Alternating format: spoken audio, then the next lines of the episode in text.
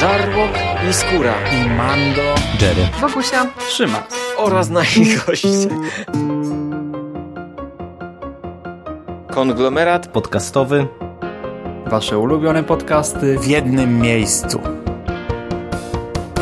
Zapraszamy. Zapraszamy. Zapraszamy. zapraszamy. Zapraszamy.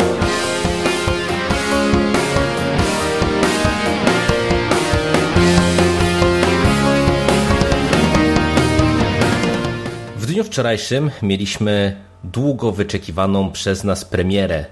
Zadebiutował bowiem Han Solo, czyli kolejny film z cyklu Gwiezdne Wojny Historie. My na tym filmie już byliśmy, niektórzy nawet kilka razy i postanowiliśmy szybko do tego tematu gorącego usiąść. I tak spotykamy się tutaj przed mikrofonami. Z jednej strony ja, czyli Michał Rakowicz, a z drugiej strony tradycyjnie, jak w przypadku Gwiezdnych Wojen, Hubert Mandow-Spandowski. Witam Cię, Mando. Cześć, witam Ciebie bardzo serdecznie. Tak, byliśmy, udało nam się znów obejrzeć razem, tym razem nawet siedząc obok siebie. Niestety przez to, że premiera filmu była w maju, a nie tak jak przyzwyczaił nas e, ten nowy rozdział Gwiezdnowojennej historii w grudniu, no to film kolidował z innymi głośnymi premierami i przedpremiera nie mogła odbyć się w IMAXie, ponieważ tydzień temu do IMAXa wszedł drugi Deadpool, który musiał przelecieć tydzień, więc no pierwszy raz obejrzałem e, przedpremierę nie w IMAXie, tylko w zwykłym kinie zwykle czekałem, nawet jeśli była taka sytuacja, żeby, yy, bo raz była z Łotrem 1, że kupiłem do IMAXa na, na, dzień później niż faktycznie okazało się, że leciał. To trochę później wyszło, że on będzie leciał dzień wcześniej. Pamiętam jak to mnie bolało, gdy musiałem 24 godziny czekać, a wszyscy już widzieli, więc tym razem poszedłem do zwykłego kina, ale wczoraj tak jak mówisz, podczas premiery udało się obejrzeć. Ja wczoraj dokonałem rzeczy niemożliwej, ponieważ e, obejrzałem wczoraj ten film trzy razy pod rząd. E, trochę przypadkiem, trochę planowane. Znaczy nie no, trzy razy nie planowałem, dwa razy było planowane. Czyli jesteśmy dzień po premierze, ja jestem po czterech seansach, dzień dobry, ale tak ogólnie jestem normalny. Tak, no ja powiem od razu, że e, podziwiam, szczerze podziwiam naprawdę, bo e, jedynym z zaskoczeń z mojej strony jakoś e, zupełnie uciekła mi ta informacja, było to, jakim długim filmem jest Solo. No i tak trzy seanse pod rząd, to naprawdę myślę, że to nawet z perspektywy fana i nawet przy dobrym filmie, no to już jest swoiste wyzwanie, także naprawdę szczerze podziwiam. No ale jakie twoje wrażenia ogólnie po tych trzech seansach no to myślę, że zaraz tutaj sobie będziemy film e, rozbierać na części pierwsze, to zaraz e, dużo więcej powiesz. A zaczniemy e, tradycyjnie i na początek, mimo że o tym już trochę mówiliśmy, głównie w przekastach, ja bym chciał zacząć jednak od oczekiwań, dlatego że dzisiaj jeszcze tak mnie tknęło przed tym nagraniem, że w sumie ja dochodzę do wniosku, że chyba ten konkretny film, czyli Solo, mm, miał nie wiem czy nie najtrudniejszą drogę, ale nie w sensie takim produkcyjnym, tylko w sensie oczekiwań widzów e, ze wszystkich tych nowych Gwiezdnych Wojen. Mówię tutaj o nowych Gwiezdnych Wojnach, czyli e, mam na myśli nowe epizody 7, 8 i e, Łotra 1. I chodzi mi głównie o to, że wiesz, epizody mimo wszystko to jest specyficzna rzecz, y, gdzie tak naprawdę no, dostawaliśmy nowy rozdział tej odwiecznej walki pomiędzy złymi i dobrymi, y, mając świadomość tak naprawdę, że te kultowe, znane postaci, one gdzieś będą odgrywały rolę, ale pewnie nie pierwszoplanową. No więc to, to jest taka sytuacja trochę, że jednak twórcy mogli, można powiedzieć, że z jednej strony y, wykorzystywać stare schematy, a z drugiej strony no, mieli relatywnie y, wolną rękę do tego, żeby tworzyć własne jakieś opowieści, y, no co chociażby w przypadku Ryana Johnsona i y, epizodu ósmego bardzo dobrze widać.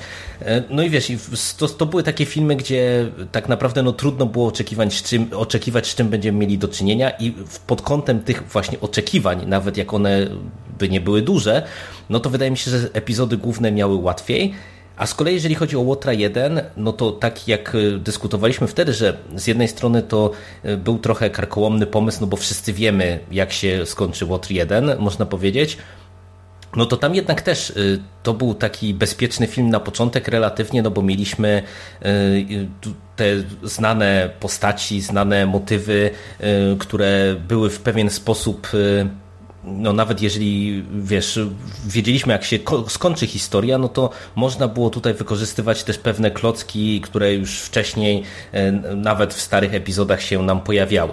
Natomiast Solo jest jednak o tyle specyficznym filmem, że dotykamy postaci no, mega istotnej z punktu widzenia fanów.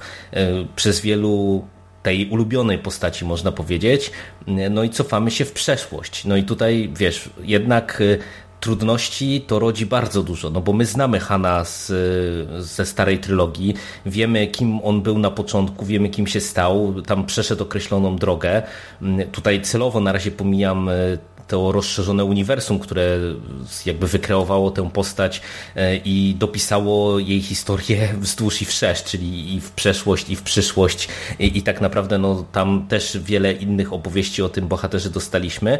Ale wiesz, z tej perspektywy to naprawdę tak zacząłem stwierdzać i nawet czytając recenzję, dostrzegać, że trochę solo będzie miał i ma pod górkę, no bo jednak każdy się spodziewał czegoś innego chyba.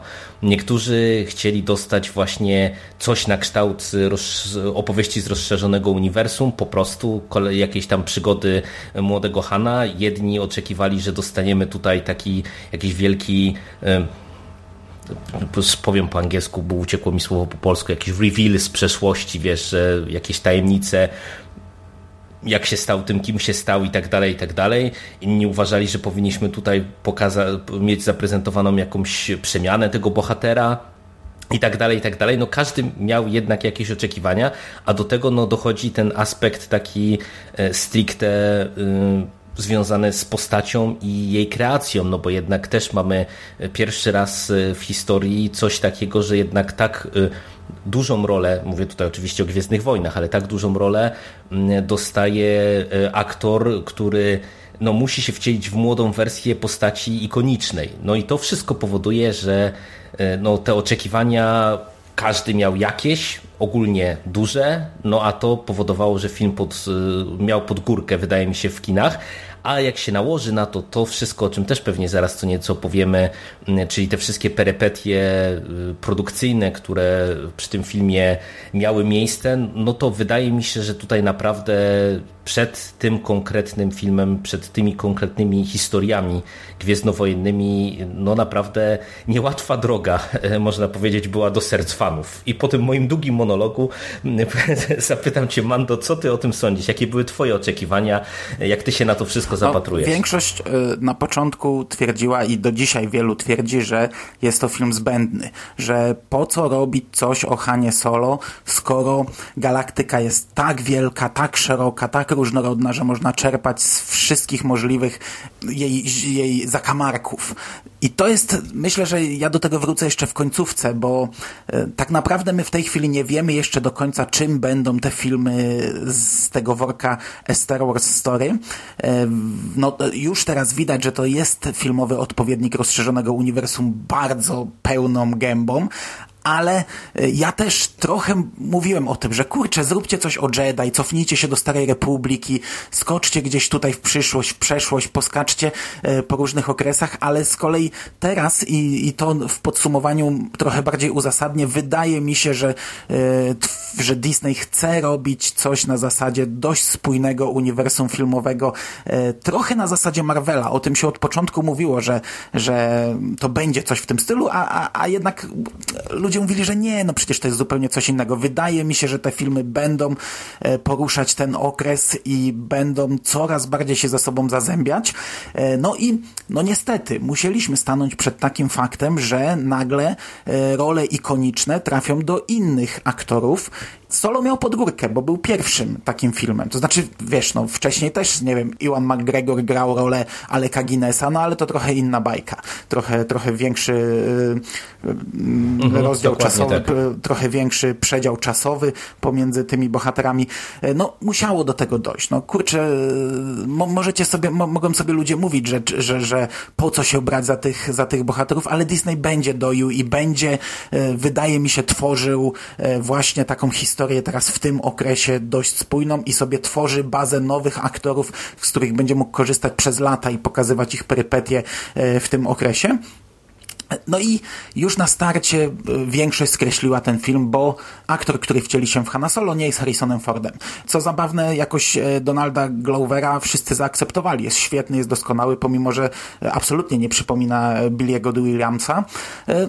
No to, to, to, jest, to jest temat na, na szerszą dyskusję, dlaczego akurat e, ten bohater tak, a tamten nie. Jeśli o mnie chodzi, mm, na początku też byłem trochę na nie, no bo po co? Z dokładnie tych samych powodów. Po co? Kurczę, poskaczmy trochę po różnych okresach. Dostaliśmy już jeden film z okresu starej trylogii. E, nowa, nowe epizody są robione bardzo w duchu starej trylogii. Tą, tą starą trylogią Disney tak się zachłysnął, że się na niej tak wzoruje. Skoczmy w inny, w inny rewir. Ja naprawdę tęsknię już za takim filmem pełnym Jedi, pełnym mieczy świetlnych, ale okej, okay, teraz, teraz już trochę na to inaczej patrzę. Natomiast aktorów od początku kupowałem, no bo ja ja sobie zdaję sprawę, że musimy to zaakceptować. Tak naprawdę szedłem na Łotra 1 już akceptując, że, yy, że będziemy mieli inną leję i yy, innego Trakina, bo wiedziałem, że te postacie się pojawią, a nie wiedziałem, że będą zrobione komputerowo. Byłem bardzo zaskoczony w kinie tym. Yy, byłem przygotowany, że dostaniemy nowych aktorów w tych rolach. No i ja to akceptuję, a już po obejrzeniu filmu to już w ogóle akceptuję. I teraz nie pamiętam, o czym ty tam jeszcze gadałeś. o oczekiwaniach od samego filmu. E, to ja się w to nie wgłębiałem, tak szczerze. I nawet, nawet nie, nie czytałem, że ludzie mieli tak dużo oczekiwań. Teraz widzę, że, że niektórzy krytykują, że Han Solo nie przeszedł drogi, w tym filmie nie zmienił się.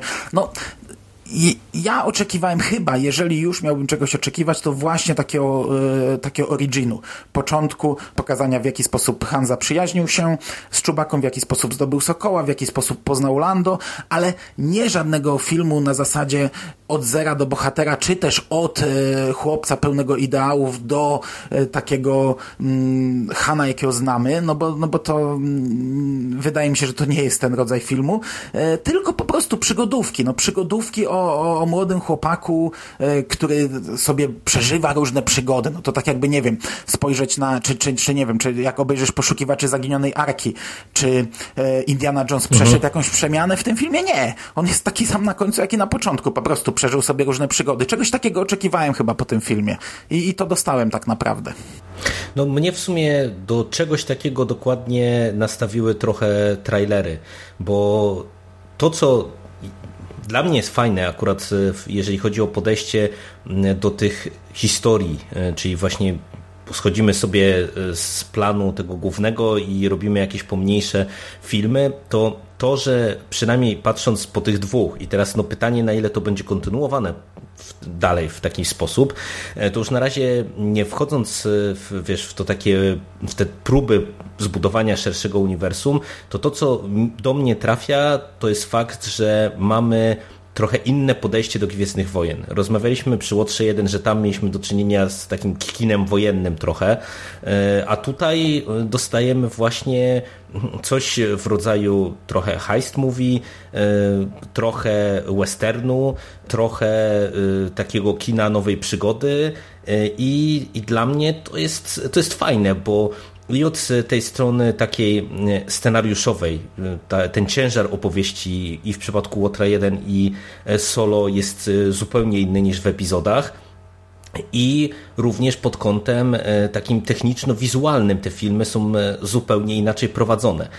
Dla mnie to jest bardzo duży plus, bo wiesz, jak sięgam po taki film odskocznie, to ja właśnie chcę coś innego. Nie, wiesz, nie, nie, nie chcę tego samego, co w epizodach, tylko chcę, żeby to wyglądało inaczej, żeby mi opowiadano inne historie. Wiesz, co do samego solo, ja się też trochę zgadzam, że faktycznie jak się spojrzy na to, na to że wzięto pod uwagę właśnie tego bohatera na początek, to z jednej strony to jest takie pójście na łatwiznę, ale z drugiej strony no, my musimy pamiętać o tym, że Disney jest mega korporacją. Dla nich liczy się kasa jeżeli oni mają, a wszyscy zakładamy, że mają jakiś długofalowy plan rozwoju tego całego filmowego uniwersum, no to z ich perspektywy no, nie muszą zaczynać w miarę bezpiecznie, wydaje mi się, bo no, łaska widzów na pstrym koniu jeździ i tak naprawdę to jakaś jedna, druga porażka w tym względzie no kto wie, czy by nie pogrzebała całego tego wielkiego projektu, no bo wiesz, spójrzmy sobie chociażby na próby DC budowania uniwersum i tego, jak e, właśnie to, że raz, drugi im się ewidentnie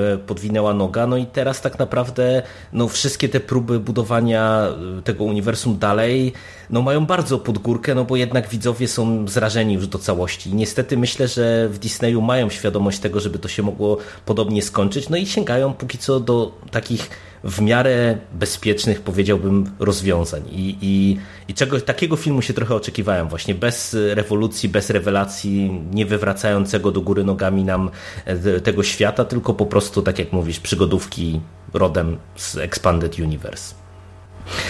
No i po, po, długim w sumie początku, bo tak nie sądziłem, że się tyle e, rozgadamy, e, wypadałoby przejść do tego, co już dostaliśmy. I zacznijmy może też pokrótce od y, tych problemów, które były, no bo mówimy zawsze na początku o twórcach. E, za reżyserię solo y, odpowiada finalnie Ron Howard, y, czyli no, twórca bardzo znany i reżyser bardzo znany, który no, zjadł zęby na y, kinie rozrywkowym. E, przy czym no, w ostatnich latach, y, jeżeli chodzi o reżyserię, no to umówmy się, że jakoś przesadnie aktywny nie jest, e, bo tak naprawdę y, jego ostatnim filmem e, to było Inferno, czyli tam kolejny tom z cyklu przygód o, Robercie, o Robercie Langlonie Dana Brauna.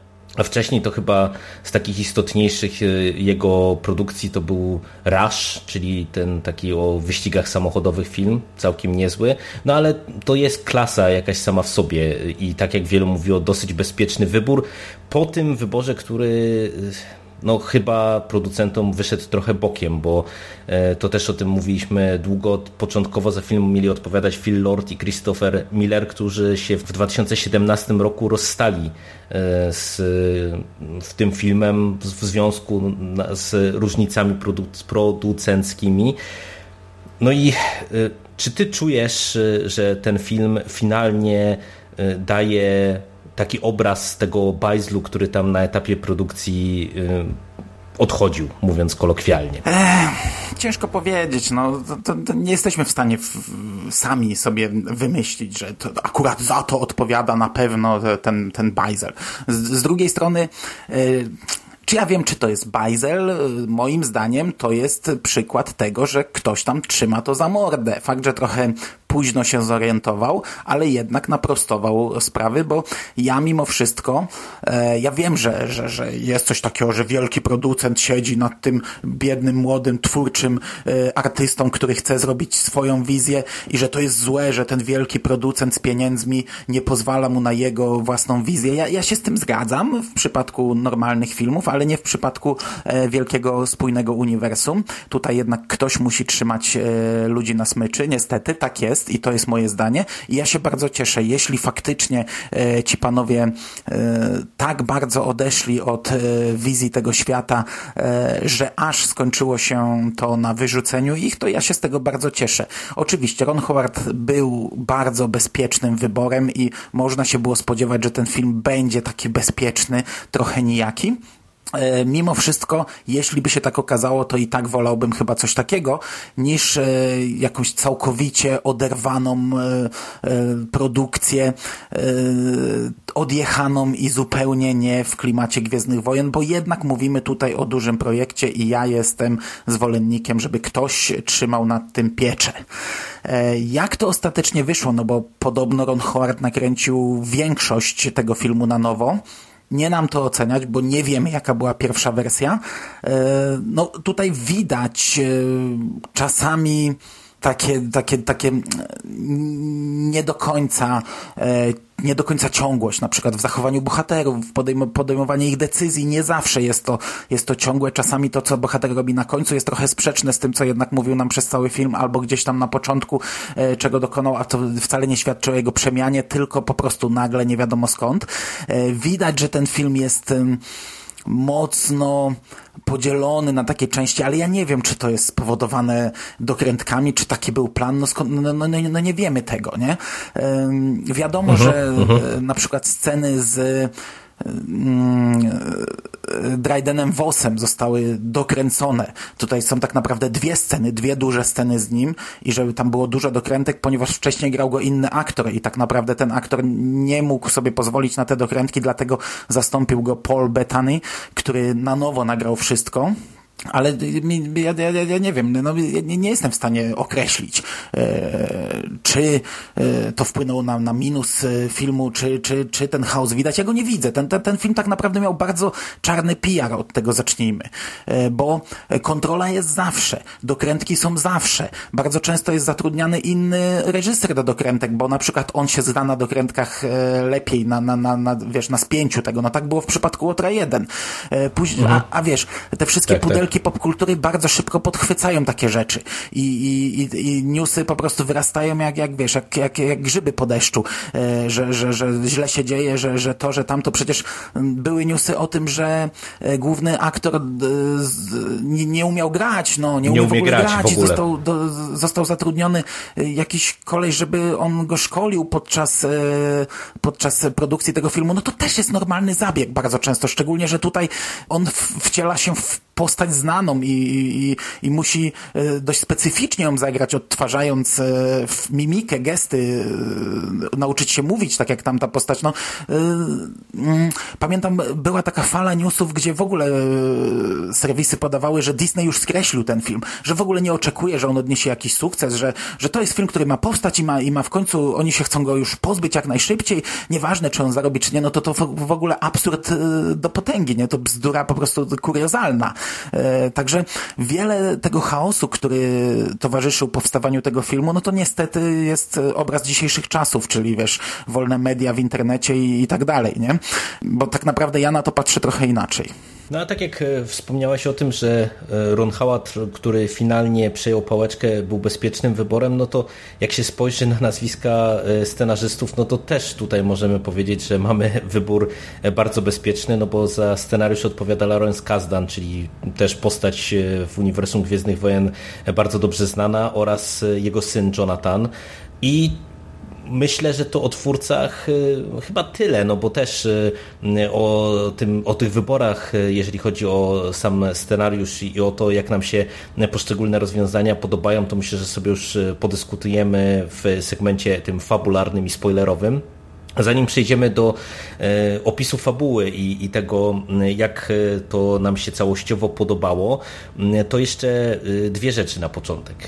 Po pierwsze, ja bym chciał podnieść kwestię muzyki, bo to też jest w sumie poniekąd kwestia techniczna. Fantastyczna. Mamy ponownie no, do tego chcę nawiązać właśnie, bo ponownie mamy, y, mówię ponownie, bo tak jak w przypadku Łotra 1 nie mamy Johna Williamsa jako twórcy muzyki, tak jak to w przypadku tych głównych epizodów jest. Tutaj oczywiście pojawiają się motywy muzyczne znane e, z innych filmów i one są autorstwa Williamsa, no bo pojawia się między innymi temat Hanna Solo, jego autorstwa.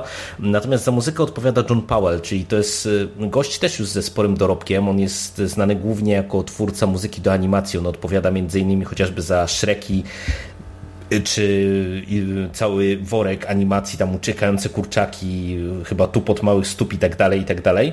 ale y, ja ci powiem szczerze, że dla mnie muzyka była mega pozytywnym zaskoczeniem, bo w zasadzie, tak jak ja dosyć chwaliłem też muzykę z Łotra 1, i tak jak w zasadzie w przypadku i epizodu 7 i 8 to mówiłem, że ta muzyka jest taka trochę e, płaska i nijaka i, i nie zapada w pamięć, tak w tym filmie ta muzyka mi się bardzo podobała i bardzo dobrze mi grała z tymi poszczególnymi sekwencjami i też mam wrażenie, że tutaj Powell nieźle wykorzystał to, to że ten film jest w ogóle podzielony na takie sekwencje e, i, i trochę tą muzyką się pobawił. Jak Ci się to właśnie całościowo podobało? No już trochę zdradziłem zdradziłeś, że ci się podobało, ale to może skomentuj no to jeszcze. ja dużo więcej nie powiem, nie? Dużo więcej nie powiem. Znaczy, w przypadku Łotra 1 ja chyba nie chwaliłem muzyki, chyba mu, znaczy mówiłem, że okej okay i że, że fajnie naśladuje Williamsa, chyba coś takiego powiedziałem, jeżeli dobrze pamiętam. No, e, tu po, po tych dwóch latach e,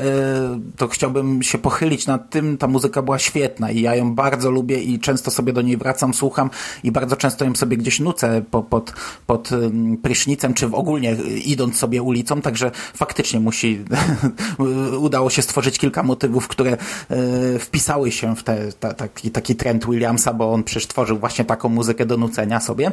E, nie, nie taką, która jest tłem, tylko taka, która tam grała naprawdę pierwsze skrzypce w niektórych scenach i ja bardzo lubię muzykę z. No tutaj na razie troszeczkę posłuchałem sobie tego soundtracku.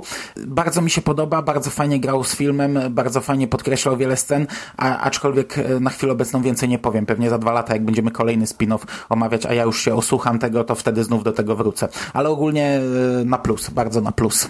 No to się cieszę, że też Ci się to spodobało, bo, bo ja naprawdę uważam, że to jest jeden z tych elementów, który tutaj zasługuje na wyróżnienie. A jeśli już jesteśmy przy e, technicznej sprawie filmu, to ja bym chciał jeszcze na początku podkreślić, że ja nie wiem, co się z tym filmem stało, ale pierwszy raz widziałem w kinie tak ciemny film.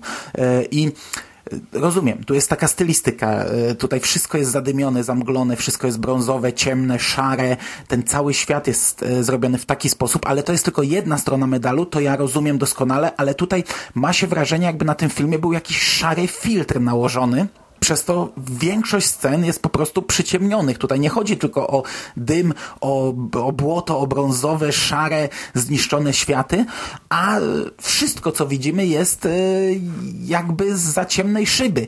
I e, podobno twórcy się tam jakoś tłumaczą, że to jest, to był taki pomysł na pokazanie tego świata. Ja tego nie widzę, bo ten film w zwykłym kinie oglądało się koszmarnie. Pierwszy raz oglądałem go w Cinema City, normalnym Cinema City i po prostu aż bolały oczy. Nie wyobrażam sobie, co, co czuli widzowie, e, którzy poszli na 3D do Multikina, bo ja za pierwszy razem byłem na 2D, e, czyli film powinien być naprawdę jasny w, w Cinema City. Mhm. W Multikinie 3D jest zawsze takie, że po prostu oczy wypala i jest tak ciemne, że, że głowa, głowa boli po seansie. Nie wyobrażam sobie, co czuli widzowie e, po tym filmie. Natomiast w IMAXie, bo potem poszliśmy do IMAXa, zawsze filmy wyglądają dużo, dużo lepiej, są dużo wyraźniejsze, dużo jaśniejsze i, i, no i widzi się dużo więcej szczegółów. Ten film wyglądał lepiej w IMAXie, ale nadal był cholernie ciemny. E, ja nie wiem, czy to, ja, ja nie kupuję tego, że to jest e, taki pomysł na tak zaprezentowanie świata, bo jeżeli to jest taki pomysł, to jest on zły. Mi się wydaje, że tutaj coś poszło nie tak, ale nie, nie, nie wiem za bardzo, co tu mogło pójść nie tak, no. Czy wiesz to, ty już mnie ostrzegłeś przed seansem, że ten film jest ciemny i faktycznie, szczególnie w niektórych sekwencjach, to jest bardzo mocno widoczne. Tu jest na przykład taka wojenna, cała, y, dosyć długa sekwencja y, i tam momentami to naprawdę w jakichś takich scenach akcji czy czegoś, to, to po prostu nic nie widać, nie? Mhm, no ale cały początek na Koreli jest, jest, jest czarny, nie? Ale właśnie nie tylko w takich scenach, tak, bo tak, końcówkę prawda, masz no. na, na plaży. Piaszczysta planeta, teoretycznie jasna, a, a ten obraz też jest przyciemniony, a w momencie, gdy bohaterowie wchodzą do namiotu, to w ogóle prawie nie widać ich twarzy. No jest, jest faktycznie z tym e, coś nie tak. E, nie wiem, też nie wiem, co tu mogło nie zagrać, bo e, ja się zgadzam. No jeżeli tłumaczenie, to tego nie słyszałem nawet, ale jeżeli twórcy się już do tego odnieśli w taki sposób, no to to wydaje mi się, że trochę bronią e, przegranej sprawy, no bo ewidentnie co, coś tutaj nie gra. Ja w tych scenach takich e, jasnych, bo tutaj mamy na przykład te sekwencje tam, nie wiem, w górach ośnieżonych albo właśnie na pustyni, to aż takiej dużej różnicy, wiesz, tego przyciemnienia nie widziałem. To bardziej się tyczy właśnie wnętrz i tych scen takich nocnych i ja się zastanawiam, czy po prostu tutaj coś nie do końca na przykład nie zagrało z takimi właśnie prostymi technikaliami, nie? że wiesz, że te wnętrza były może jakoś tam nie do końca dobrze e, oświetlone pod kątem tej pracy z aktorami, czy, czy cokolwiek takiego, no ale ewidentnie coś tutaj nie zagrało, no i i mówię, no szczególnie w tej sekwencji takiej wojennej, no to myślę, że w takim multikinie to naprawdę musi być dosyć traumatyczne przeżycie. Pytanie, czy to nie jest właśnie pokłosie tego chaosu. Czy to nie jest właśnie pokłosie? Bo wiesz, jeżeli sceny no, były kręcone, może, może, może. Mhm. nie wiem, prze, przez różnych ludzi może y, było widać jakieś różnice, może to faktycznie jakiś został nałożony filtr na to, zostało to tak jakoś zrównane. No nie wiem, nie wiem, ja się nie znam na, na technicznej sprawie fi y, tworzenia filmów, także to tylko takie gdybanie. Przy czym to y, nie możemy przejść dalej, bo co, co chwila coś wychodzi, bo ja bym się od razu chciał też odnieść do jednej rzeczy jeszcze, jeżeli chodzi o te kwestie takie techniczno-wizualne.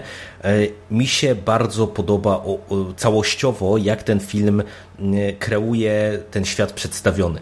E, ja widziałem sporo narzekania na to, że ten film jest właśnie taki szary, brudny, zimny i, i ogólnie ble, jeżeli chodzi o tę stronę wizualną. Natomiast akurat tutaj ja czuję pewien zamysł i to dla mnie gra. I y, gdyby właśnie to, to zrobić y, ciut lepiej, właśnie pod tym kątem, co, co tutaj przed chwilą skrytykowaliśmy, to wydaje mi się, że to naprawdę wizualnie by mogło wyglądać fajnie, bo ja y, momentami odniosłem wrażenie w takich scenach bardziej dynamicznych, albo gdzie jest prezentowany jakiś tam szerszy świat, że solo to wygląda pod kątem, nie wiem, scenografii, statków, tego rodzaju elementów, po prostu prawie, że najlepiej w tych nowych Gwiezdnych Wojnach. No naprawdę, jak tutaj mamy ten początkowy pościg na przykład na Koreli, jak widzimy, e, wiesz, te, te jakieś e, nabrzeża, te, te wszystkie budynki, gdzie oni tam jeżdżą, no to wygląda po prostu rewelacyjnie, jak mamy później to, te, tę sekwencję, która jest widoczna chociażby też na trailerach z takim pociągiem, na którym oni coś robią, on, o tym za chwilę może, no to też cała ta sekwencja po prostu od, pod tym kątem technicznym, to jest po prostu dla mnie świetna rzecz, to, to się tak dobrze ogląda, widać widać, że to jest tak fajnie e, pomyślane, zrobione i tak dalej, że mhm. e, dla mnie to była duża przyjemność pod kątem tym wizualnym, tym bardziej, że tutaj też e, bardzo dobrą robotę i bardzo fajną robotę zrobili twórcy na przykład kostiumów, bo jak się spojrzy na plakat, chociażby nawet na ten IMAXowski, który my żeśmy na Instagram y, wrzucali, y, to tam widać, że cała ta główna ekipa aktorska, ona jest trochę w takim jakby umundurowaniu przynajmniej i ja tak zakładałem, nie? że to jest po prostu, wiesz, jakiś taki spójny, spójny uniform, który oni dostają w którymś momencie, na przykład jako, jako jakąś tam misję czy cokolwiek takiego. A nagle się okazuje, że tak nie jest, że ten film w żadnym momencie jakby nie unifikuje te, tych strojów, tylko że widać, że ktoś po prostu miał spójną, fajną wizję tych kostiumów, tego jak to ma wszystko wyglądać i to jest naprawdę super. To, to pod kątem tym takim właśnie ubrania tych aktorów, zaprezentowania tych postaci, to, to dla mnie to była naprawdę bardzo, bardzo duża przyjemność i strasznie mi się to podobało w tym filmie. No to przejdźmy, przejdźmy do aktorów i ja Ci od razu oddaję głos. Powiedz mi, jak Ci się e, cała ta e, ekipa aktorska e, podobała, począwszy od Aldena Reicha, przepraszam, nie wiem, po, skończmy może na Aldenie, bo ja, połamiemy sobie języki.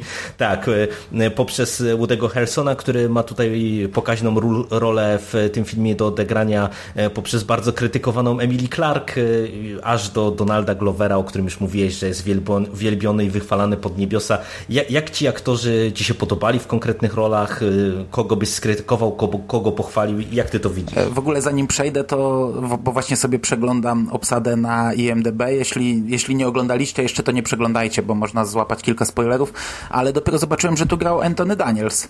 Grał kogoś, kto się nazywał Tak. Nie mam pojęcia, kto to był, ale Mm, to zabawne, bo w takim, w sobie nawet zapomniałem, hmm. że on tutaj nie grał i mówię, kurczę, pierwszy film y, gwiezdnowojenny, w którym nie grał Anthony Daniels, no jednak nie, grał. To tyle, to jako ciekawostka. Pewnie Hmm. wiesz, pewnie Ciekawe, tam ciekawe. może grał jednego, nie wiem kto to był, tak, no może to był ktoś z tej bandy na koniec, albo jakiś tam droid, no pewnie mikrorola dosłownie zakładam. Okej, dobra, a do głównego wątku.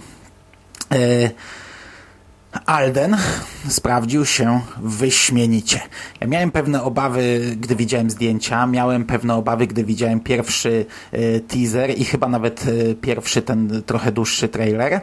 Mm, Gdy pojawił się ostatni, ostateczny trailer, już tych obaw e, w zasadzie nie miałem prawie w ogóle. Wy wtedy nagrywaliście chyba przekaz, ale ostatecznie chyba nie mówiliście o, o tym ostatnim trailerze, bo to chyba ten ostatni przekaz zresztą. Ja już po tym ostatnim, finalnym trailerze kupiłem e, całkowicie prawie że tego aktora, natomiast po filmie kupiłem go absolutnie całkowicie. Okej, no to nie jest Harrison Ford i to nigdy nie będzie Harrison Ford. I zarzucanie przed filmem, że to nie jest Harrison Ford, to, to jest jedna z głupszych rzeczy, jakie, jakie można zrobić. Ja po prostu mnie cholera brała, jak czytałem te wszystkie komentarze, że powinien zagrać jakiś gościu, który tam na YouTubie umieścił filmik, gdzie wygląda i ma miny jak Harrison Ford. Okej, on wyglądał i miał miny jak Harrison Ford, ale tutaj widzimy po tym filmie, że wystarczy dobry aktor, który naprawdę przygotuje się do roli, bo ja ogólnie jestem fanem y, tego, co robią Amerykanie. Myśmy rozmawiali o tym trochę po filmie, e, że Amerykanie potrafią to zrobić. Potrafią e, obsadzić innego aktora w tej samej roli. To widać bardzo mocno, gdy mamy jakieś retrospekcje i widzimy dziecięcych aktorów w rolach, które znamy. W Polsce robi się to w taki sposób, gdy zatrudnia się dziecko, że zatrudnia się e, kuzyna, czy tam siostrzeńca reżysera, czy, czy producenta i ewentualnie daje mu się tę samą fryzurę. I to jest w ogóle taki patent, że jak ktoś jest e, na przykład krótko obcięty dzisiaj, to 20 lat temu też był krótko obcięty i to on. Natomiast e, w Stanach, w amerykańskich filmach e, ćwiczy się mimikę, ćwiczy się e, gesty, sposób wypowiadania i może aktor wyglądać naprawdę inaczej, no bo Alden nie jest jakoś szalenie podobny do Harrisona Forda, a mimo wszystko patrzysz i kupujesz, to jest ta postać, to jest Han Solo. Kurczę, no przecież on się zachowuje, mówi jak Han Solo. I tutaj już od pierwszych scen, no pierwsza scena, gdzie on e, jest wzywany do Lady Proximy i zaczyna się tłumaczyć i, i zaczyna tak się e, cwaniakować, że no Tak, nie uwierzysz, tak, tak. no to w sumie to uwierzysz e, i no to po prostu widzisz Hanna Solo. Ja już jestem kupiony. Od pierwszych scen jestem kupiony, widzę Hanna Solo i do końca nie miałem takiego momentu, żebym, żebym gdzieś powiedział, że to nie jest Han Solo. A przecież kurczę, no ty powiedziałeś, że Han Solo to jest postać zakorzeniona wśród fanów, ale to nie tylko wśród fanów, to jest ikona kina, nie? To jest e, postać, która zakorzeniła się u każdego widza i, i to jest naprawdę e, sztuka, żeby, e, wiesz, ten aktor nigdy nie przebije w naszych, w naszych głowach Harrisona Forda. On, on nigdy nie będzie lepszym Hanem Solo, ale, ale on jest Hanem Solo i to wystarczy i ja naprawdę byłem zachwycony po filmie tym, co zobaczyłem, jeśli chodzi o Aldena. No ja akurat tutaj też wiele do dodania nie mam, bo ja się w pełni zgadzam, naprawdę. Ja go kupiłem całkowicie i bardzo mi się podobało to, że ta postać była właśnie przez Aldena zbudowana tymi małymi gestami, o których ty wspomniałeś, bo, bo to było coś fantastycznego momentami y, patrzeć jak y, on odgrywa y, tę samą postać, którą dobrze znamy, właśnie nie poprzez taką jaką, jakąś unifikację wyglądem, tylko po prostu tym, jak ta postać funkcjonuje w naszych głowach. I to było świetne. Tam jest naprawdę wiele takich scen, gdzie y, mimo, że widzimy, że to nie jest Harrison Ford i że to nigdy nie będzie Harrison Ford, to widzimy Hanna Solo i, i pod tym kątem to też akurat wydaje mi się, że jest y, zasługa scenarzystów, którzy dali Aldenowi parę takich momentów, które y, bardzo mocno się kojarzą z postacią, bo właśnie to, co wspomniałeś, chociażby te tłumaczenia, to jest, to jest coś, co Harrison Ford do, jako Han Solo do, do samego końca e, serwował, nawet w, nawet w nowych epizodach, no, więc, więc po prostu to jest tak bardzo charakterystyczne dla tej postaci, że wiesz, tu od razu e, masz ułatwioną drogę, żeby do, dotrzeć jakby do, do tego bohatera, ale to nie jest jedyna scena właśnie w tym stylu i, i dla mnie duże brawa, ja, ja go kupuję całkowicie Ale on też ogólnie fajną postacią był. Ja, y, mi się naprawdę bardzo podobał ten Han Solo. On tutaj w większości gra takiego kolesia, który mocno gra. No bo on, on tutaj jest takim, tak, takim trochę pozerem. Chce być tym takim fajnym, takim, takim, znaczy, sam, sam w środku też nim jest, ale ch- chce być taki bardzo, no taki po prostu, ale widzimy kilka scen, gdzie na przykład on e, leci tym statkiem i jest po kąpieli i przychodzi do niego Czubaka, i, ale zanim przyjdzie do niego Czubaka, widzimy jego, jak on jest rozmarzony, jak jest wpatrzony w ten horyzont i, i to też jest fajne. Widzimy scenę, gdzie pierwszy raz wchodzi w nadświetlną e, Sokołem i, i nie mamy pokazanej mhm. nadświetlnej, tylko tak. właśnie e, kamera schodzi na jego twarz, jak on jest w tym momencie rozmarzony. To jest e, coś, co jednym obrazem przekazuje nam tysiące myśli, tysiące różnych e, wizji, przygód e, i, i to jest fajne i mi, mi, mnie się to bardzo podobało. Proste, ale, ale fajne. No, zgadza się. Natomiast e, Donald Glover, ja od początku nie kumałem za bardzo. Czemu wszyscy go zaakceptowali? Nie wiem, no, on wygląda zupełnie inaczej niż Billy de Williams, ale wszedł w portki Lando doskonale i to już było widać na wszystkich materiałach promocyjnych i to E, w filmie się tylko potwierdziło. Pamiętam, był jeden malutki zgrzyt po trailerze. Dużo ludzi mówiło, że głos jest kompletnie nie ten, że gdy on tam mówi wszystko, co o mnie słyszałeś, to prawda, no to mówi takim zupełnie innym głosem, że, że Lando miał taki charakterystyczny głos. Ja z tym nie miałem problemu oczywiście, ale w momencie, gdy Lando pojawia się w filmie i najpierw słyszymy jego głos, a dopiero później go widzimy, to mówię, kurczę, no to jest fantastyczne. Ja za bardzo nie znam tego aktora. Nie wiem, czy on tutaj mocno e, zmieniał ten głos, czy on tak po prostu mówi, no ale ja w momencie, gdy go słyszałem, to już wiedziałem, że słyszę Lando, nie? No to już on mówił jak Lando i, i e, jego jest tutaj mało w tym filmie, to też trzeba zaznaczyć, ale to było oczywiste od początku, że, że nie będzie go jakoś szalenie dużo. On w te portki wszedł doskonale, ale też e, twórcy, e, akurat ta część, czyli e, relacje pomiędzy Hanem a Lando i to ich pierwsze spotkanie i tam pierwsze jakieś walki i motywy z Sokołem i, i to, to, to, wszystko, co widzimy w tym drugim akcie, to było tak napisane, że, że po prostu to było fajne. To, to się tak naprawdę przyjemnie oglądało i, i Lando jest tutaj i w scenach komediowych fajny, i w scenach takich, gdzie on jest zły, a mimo wszystko mamy komedię. Ogólnie rewelacja. Naprawdę, film wykreował nam e, dwóch nowych bohaterów, których znaliśmy od zawsze, a teraz, teraz Disney ma po prostu możliwość korzystania z nich przez następne 20 lat. No ja e, powiem Ci szczerze, że tak jak się śmialiśmy, że znowu się będziemy we wszystkim zgadzać, to tutaj chyba się troszeczkę e, nie będziemy zgadzać, bo ja, ma, ja, ma, ja mam parę wątpliwości co do e, tego segmentu i tego szczególnie otwarcia e, pierwszego spotkania i tych scen, które tutaj dostajemy, ale to uzasadnię może w, w tym segmencie fabularnym już, bo jeżeli chodzi o, o warstwę wizualną i aktorską, to ogólnie ja nie mam żadnych zarzutów. Ja kupiłem e, Donalda Glovera e, w tej roli od samusieńkiego początku. Ja od razu powiedziałem, że jak tylko usłyszałem o castingu, to dla mnie to jest naprawdę świetny wybór i, i to się ogólnie potwierdziło. Przy czym mam troszeczkę wątpliwości, takie, ja widziałem lekkie zgrzyty e, pod tym kątem takim aktorskim w końcówce wątku pomiędzy Lando a L3, czyli tym droidem którego tutaj poznajemy, ale wydaje mi się, że tutaj to, to nie do końca jest wina e, aktora, tylko tego, że ten wątek jest cały dosyć... E, kontrowersyjny i, i, i dziwnie. dziwnie. Znaczy, to nawet nie chodzi o kontrowersyjny, ale wiesz to, on jest dziwnie prowadzony, bo ja bym go kupił. Wydaje mi się, że można go e, na, na, na różne sumie... sposoby interpretować tak naprawdę, ale to pewnie też to rozwiniemy. Mhm, tak, tak. Dokładnie tak. To myślę, że sobie o tym podyskutujemy, bo to też na przykład w kontekście e, Lando i Lobota e, ciekawie stawia e, tutaj nam pewne, pewne wątki. ale to, to, nawet, nawet nie chodzi mi o to, co, o czym sobie pomyślałeś, ale, ale, ale ogólnie no tak wydaje mi się, że tutaj ja widziałem parę zgrzytów takich tam, jak jest ten, te, ta sekwencja w kopalni, końcówka. To, to mi troszeczkę nie grało, ale sama chemia pomiędzy Aldenem i Donaldem Glover E, była świetna i, i to pomiędzy, wszystko co było pomiędzy tymi postaciami to naprawdę e, grało super. Świetna rzecz. No i, o, i fajnie, bardzo mi się podobało to tak na, na, sam koniec, że tutaj, tak jak ja powiedziałem, że świetną robotę odwalili e, specjaliści od kostiumów, to tutaj szalenie mi się podobał taki y, pełzający dowcip o tym, że y, Lando jest tym najlepiej ubranym i najlepiej wyglądającym po prostu wszędzie, nie? Bo, bo nie wiem, czy zwróciłeś uwagę, że w zasadzie wszystkie postaci do tego wracają. I to, to był taki, w sumie to nie był taki żart, żeby wiesz, salwy śmiechu wywoływać, ale to było tak sympatyczne y, w kontekście tego właśnie, jak on się prezentuje z tym swoim szelmowskim uśmiechem i tak dalej, że to dla mnie to był jeden z e, zabawniejszych i fajniejszych elementów w tym filmie. Z tych e, głównych bohaterów jeszcze e, Woody Harrelson, czyli Tobias Beckett, i tutaj ja też na plus. Mam zastrzeżenia, jeśli chodzi o prowadzenie tej postaci. E, momentami były takie momenty, gdzie nie rozumiałem jego motywacji. E, były takie momenty, które ze sobą się gryzły, ale jeśli chodzi o, o, o sam wygląd, charakter, zachowanie postaci, e, o to, jak on się prezentuje na ekranie, no to prezentował się świetnie.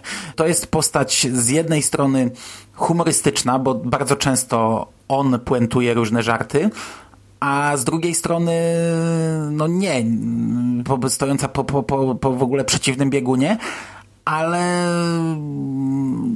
jeśli chodzi o sam casting i o to, jak został zagrany, to jestem bardzo na tak. Bardzo mi się podobała ta postać. No, ja się tutaj w pełni zgadzam. Ja lubię Woody'ego Harrisona, więc ja byłem kupiony właśnie na etapie castingu i mi się bardzo podobało to, co finalnie dostaliśmy od tej strony aktorskiej, bo e, co do samej postaci, no to myślę, że to rozwiniemy sobie dalej.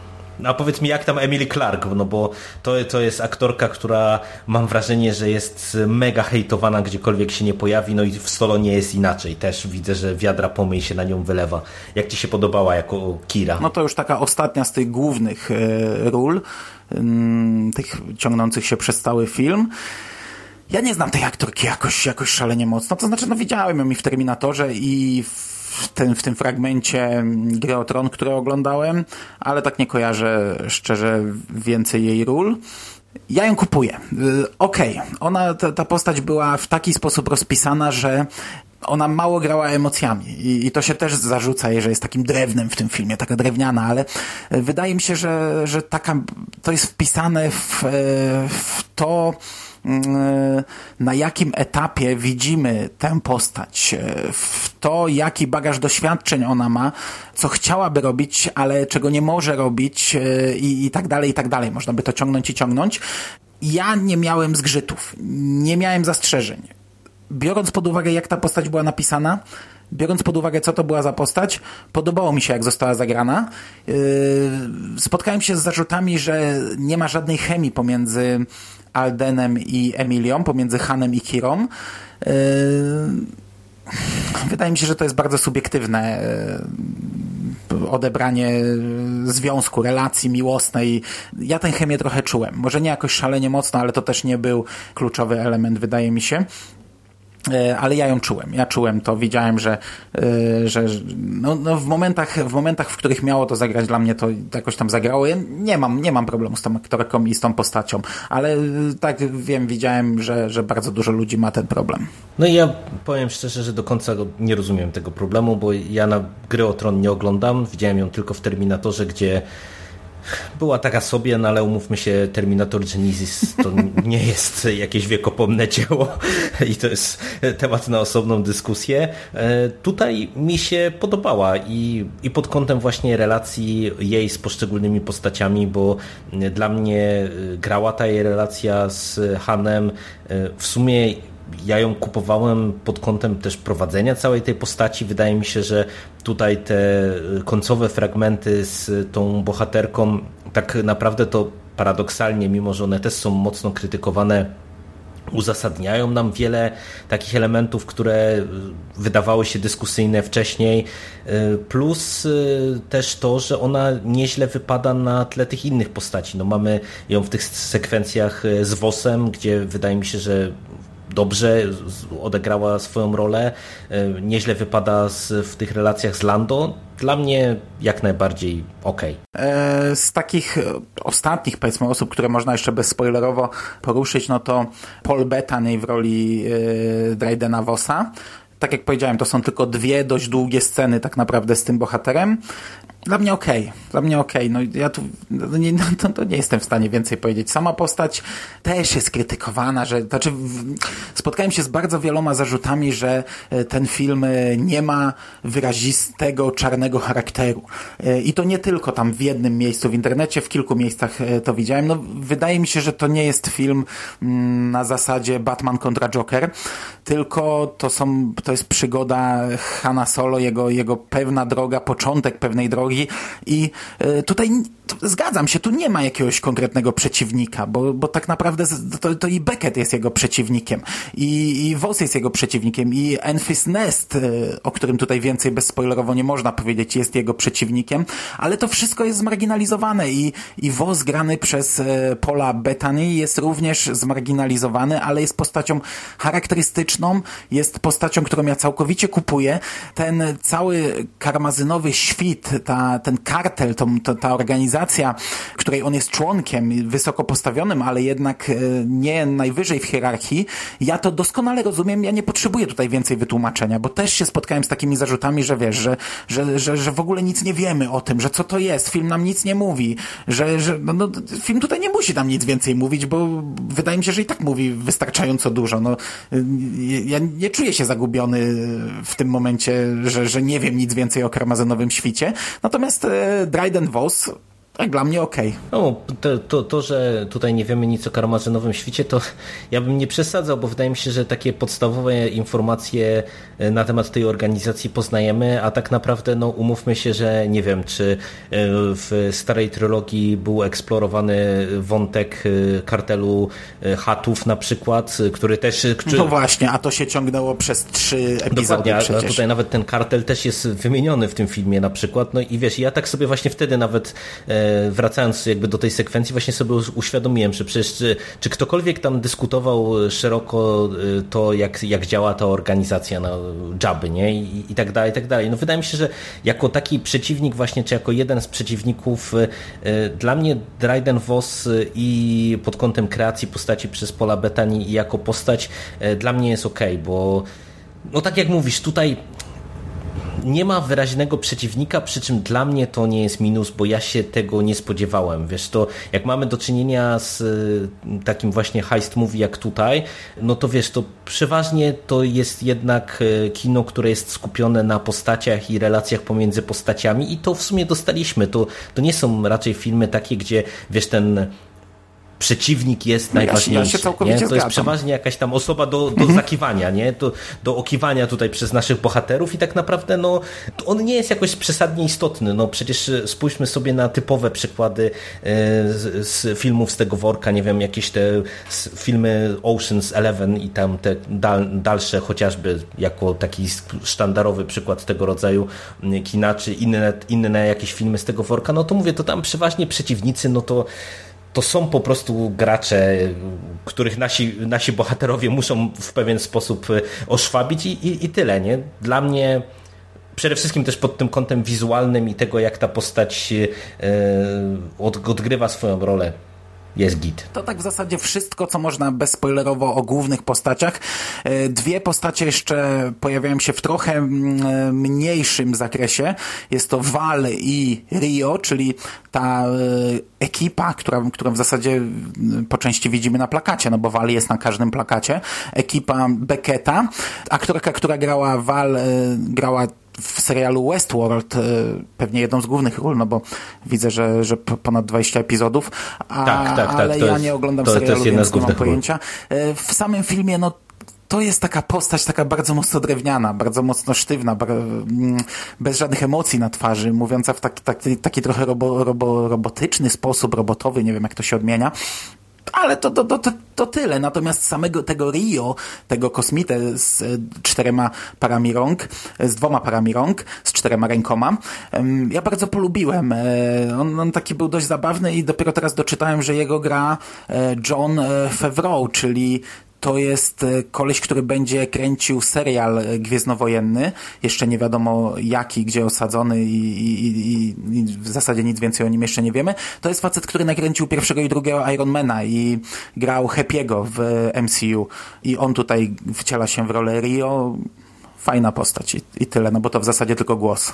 Mhm. Zgadza, no, zgadza się. Ta, ta, druga postać fajna, mi akurat Val y, bardzo szkoda, bo ja lubię Teddy Newton, y, tak jak mówisz, ona gra w tej chwili w Westworldzie, ale, ale ogólnie ja y, widziałem parę filmów z tą aktorką i, i, ja ją bardzo lubię i w sumie początkowo wydaje mi się, że ona tutaj miała większą rolę do odegrania, tak, takie odniosłem wrażenie, a ostatecznie w sumie ta postać to jest akurat dla mnie jedno z największych rozczarowań, bo w mojej ocenie nie została kompletnie wykorzystana w, w tym filmie i wygląda dobrze, no ale niestety nic, no dla mnie nic to, Dla mnie to, jak została poprowadzona, to też jest w zasadzie największy zgrzyt tego filmu i, i, i takie duże rozczarowanie. No, no niestety, niestety. Mhm. No i po godzinie nagrywania możemy przejść do zarysu fabuły. To tak zawsze było przy Gwiezdnych Wojnach. Film Solo opowiada nam o początkach, o, o originie Hanna Solo.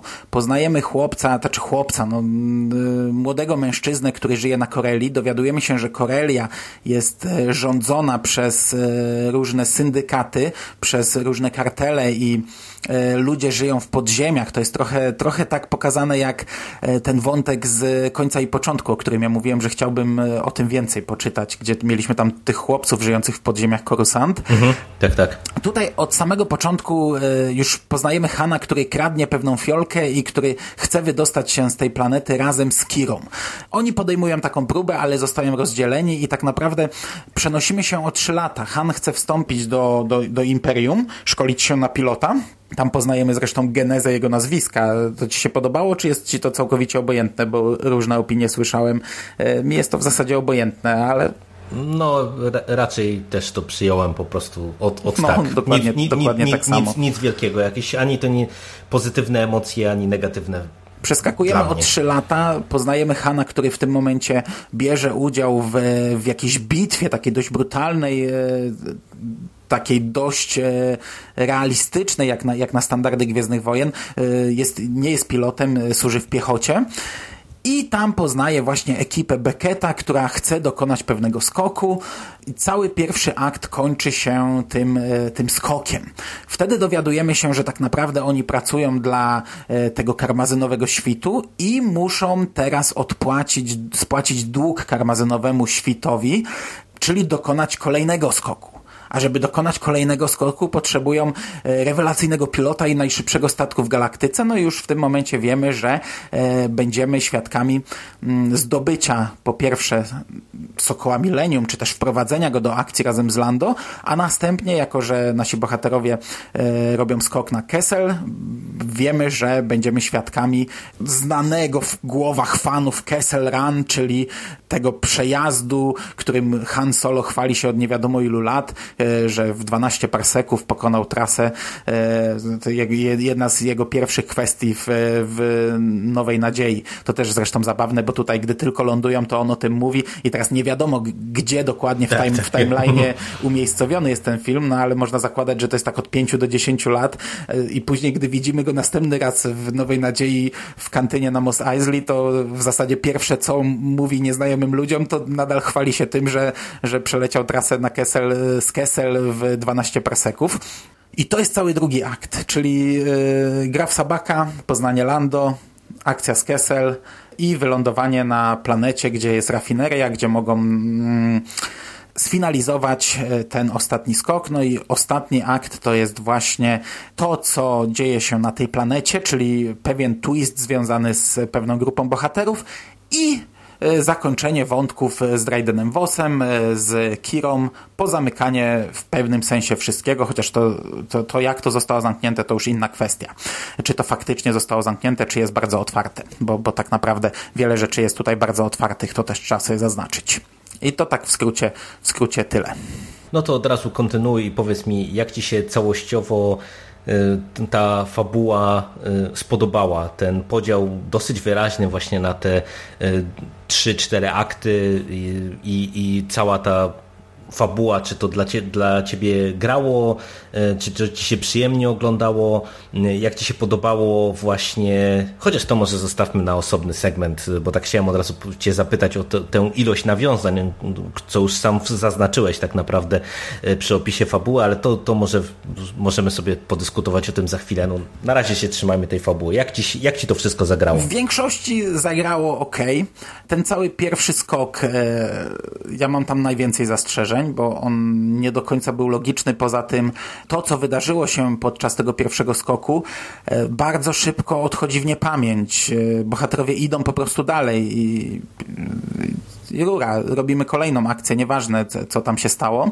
E, także tu jeśli... ci powiem tylko tak, wpadnę ci w słowo, że my żeśmy o tym po seansie bezpośrednio rozmawiali, to ja sobie dzisiaj wymyśliłem w sumie o co tam mogło chodzić w kontekście właśnie tego takiego dyskusyjnego elementu z tym skokiem, ale to myślę, że w sekcji spoilerowej to Myślę, że zaraz powinniśmy przejść do tej sekcji spoilerowej.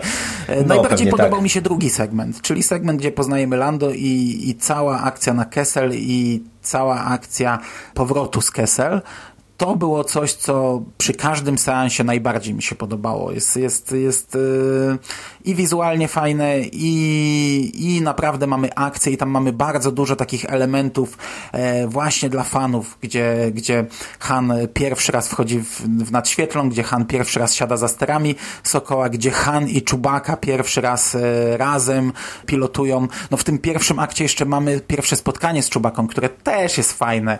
Od początku tam jest mhm, taka naprawdę tak, tak chemia od początku gra między tymi postaciami. Od początku to jest tak, jak należy poprowadzone.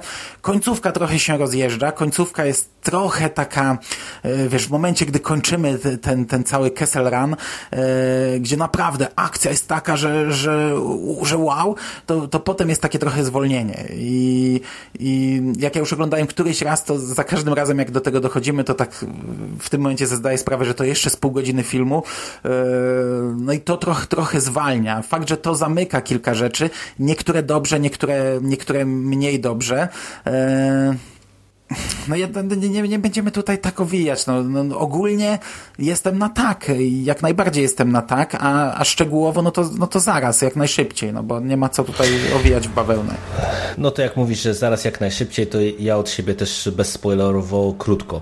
E, mi całościowo się podobało. Naprawdę byłem e, wychodząc z kina zadowolony czuć trochę, że ten film jest za długi i to czuć najbardziej właśnie w tym ostatnim akcie, który chyba jest najbardziej krytykowany z tego, co widziałem i w mojej ocenie jest y, słusznie krytykowany. Może niekoniecznie za y, te same rzeczy, które ja uważam, że tam nie do końca grają, ale na pewno y, to, jak to jest długi segment filmu, i to zwolnienie, o którym ty mówisz, to niestety mm -hmm. niezbyt dobrze działa, bo po tych naprawdę fajnych sekwencjach dostajemy e, spokojną, długą, dosyć przegadaną no, akcję. No, no, no, no bo i, patrz, i... jak spojrzysz na Łotra 1, tam też jest wyraźny podział na trzy akty, ale mm -hmm. ostatni akt to jest, wiesz, wow, nie? Petarda, to jest nie? Mm -hmm. największa bitwa chyba w ogóle w filmach Gwiezdnowojennych, a tu odwrotnie, tutaj największe takie wow to jest środek. No, dokładnie tak. I mi się wydaje, że to powoduje, że, że trochę e, też przy długości tego filmu, które, tak jak ja wspomniałem na samym początku, no,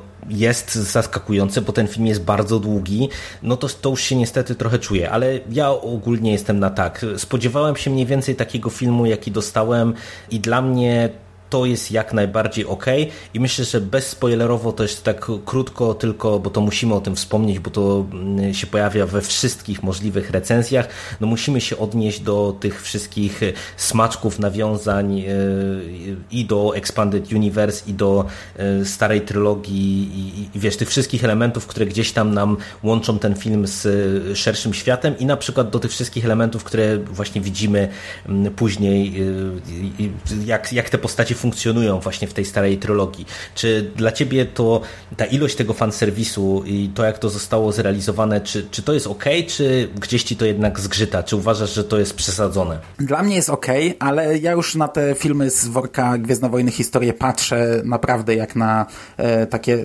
rozszerzone uniwersum z wyższej półki. Jak na takie lepsze odpowiedniki e, dawnych książek. I dla mnie to jest ok. Tego fanserwisu jest tu mnóstwo. Tu naprawdę ciężko znaleźć scenę, w której nie ma jakiegoś mrugnięcia okiem, jakiegoś nawiązania to jest bardzo często tak, tak, taki aż rzucony w twarz e, nawiązanie do, do jakichś starych filmów, jakieś e, przeinaczone dialogi, o, odwrócone jakieś e, spotkania pomiędzy bohaterami, odwrócone rozmowy pomiędzy e, bohaterami, nawiązujące do jakichś innych rozmów e, ze starych filmów. Tego jest naprawdę bardzo dużo. Oprócz tego jest bardzo dużo nawiązań do starego, rozszerzonego uniwersum i też do aktualnego kanonu, przy czym to akurat są drobiazgi, bo mm, którzy na to narzekają, że jak to teraz oglądać film nie znając e, książek, e, że to jest bez sensu, że to jest minus filmu. Mhm. Nie, to jest Tak. mnóstwo takich e, w, w rozmowach, w dyskusjach, mnóstwo takich smaczków, które można wychwycić, można nie wychwycić i tego jest naprawdę multum i to jest zarówno do, do mm, to są zarówno takie rzeczy, które można teraz rozbudować, bo dotyczące postaci z, nawet z aktualnego kanonu, a zarówno to są takie naprawdę pierdoły, których ja bym nie wyłapał momentami, gdyby ktoś mi nie powiedział. E, czyli, czyli wiesz, ja sam jestem, e, przecież bardzo mocno siedzę w starym rozszerzonym uniwersum i ogólnie w kanonie, a niektórych rzeczy bym w życiu nie wyłapał, a, a po prostu obok mnie siedzi, siedział koleś, który, który e, jest trzy razy bardziej w, w, tym, w tym siedział przez całe swoje życie i mi mówi, kurczę, to jest nawiązanie do tej i tej książki, a to jest nawiązanie do tej i tej książki, nie? I, i, i to jest wow, i to jest jedna rzecz i ja, dla mnie to jest okej, to jest fajne. Na, byłem na jednym seansie, na którym ludzie naprawdę reagowali żywiołowo i nawet bili brawo na niektórych e, nawiązaniach, takich bardzo oczywistych, ale bardzo fajnych i, i, i to jest super. Natomiast jest na koniec jedna rzecz, którą za chwilę rozwiniemy mocniej, która sprawia, że ten film bezspoilerowo powiem tylko tyle, że wkraczamy w jakiś nowy poziom nawiązań, bo jest jedna scena, która sprawia, że ten film może być e, nieczytelny dla wielu widzów, e, którzy powiedzmy e, mm, do tej pory żyli tylko filmami to jestem przekonany, że 90% widzów w tym momencie będzie miało jedno wielkie what the fuck na twarzy. Natomiast jest to rzecz zapowiedziana.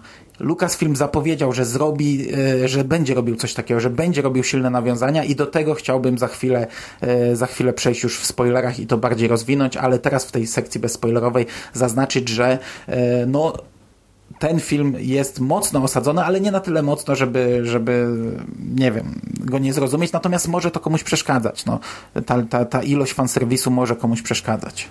Zaczynając od tego ostatniego, tu też zgoda. Faktycznie tego fanserwisu jest tak dużo, że jeżeli ktoś jest y, wyczulony, ale tak negatywnie na nawiązania, które też są, rzucane nam w twarz nieraz, mm, no to w którymś momencie może y, uznać, że, że tego jest troszeczkę za dużo, no bo y, Tutaj są świetne sceny nieraz. Y, Nie wiem, tak jak mamy chociażby y, sekwencję, to nie jest spoiler, bo to było na trailerach, jak y, widzimy, kiedy Han Solo zdobywa swój pistolet i ja pamiętam, że wtedy widziałem w wielu różnych miejscach narzekania na to, że o, właśnie będzie taki fanserwis, który nam teraz wszystko wytłumaczy, że się dowiemy skąd Han Solo ma kurtkę, sk- skąd Han Solo ma swoje kostki, swój pistolet i tak dalej, i tak dalej. I faktycznie niektóre te elementy są tutaj wyjaśnione, ale na przykład właśnie y, ta sekwencja z pistoletem pokazuje, że wiele rzeczy tutaj jest zrobionych dobrze, bo y, wiesz, nie ma takiej sytuacji, że y, jest nam to jakoś przesadnie tłumaczone. Inne są w wprowadzone troszeczkę gorzej, y, o czym zaraz podyskutujemy, Y, a, a pod kątem takiego, y, tej ostatniej sceny, która jest raczej z tego co widzę dosyć powszechnie w internetach krytykowana, to ja ci powiem tak, że z jednej strony ja sam, mimo że wiesz, trochę siedzę w tym rozszerzonym uniwersum i y, dla mnie y, jakby teoretycznie nie powinno być zaskoczeniem to, co widzę, to i tak w, poczułem konsternację. Zgadzam się, że to może być nieczytelne, ale tak dzień po, na chłodno, jak to sobie przemyślałem, to stwierdzam, że ta tak bardzo mocno krytykowana scena w sumie ma y, sporo sensu. I dla mnie, dla mnie to jest ok i ja w kontekście właśnie tego, co tutaj jest budowane, ja to rozumiem, ja to popieram i, i myślę, że to też y, dobrze, jakbyśmy sobie rozwinęli podyskutowali trochę zaraz już spoilerowo. I na sam koniec,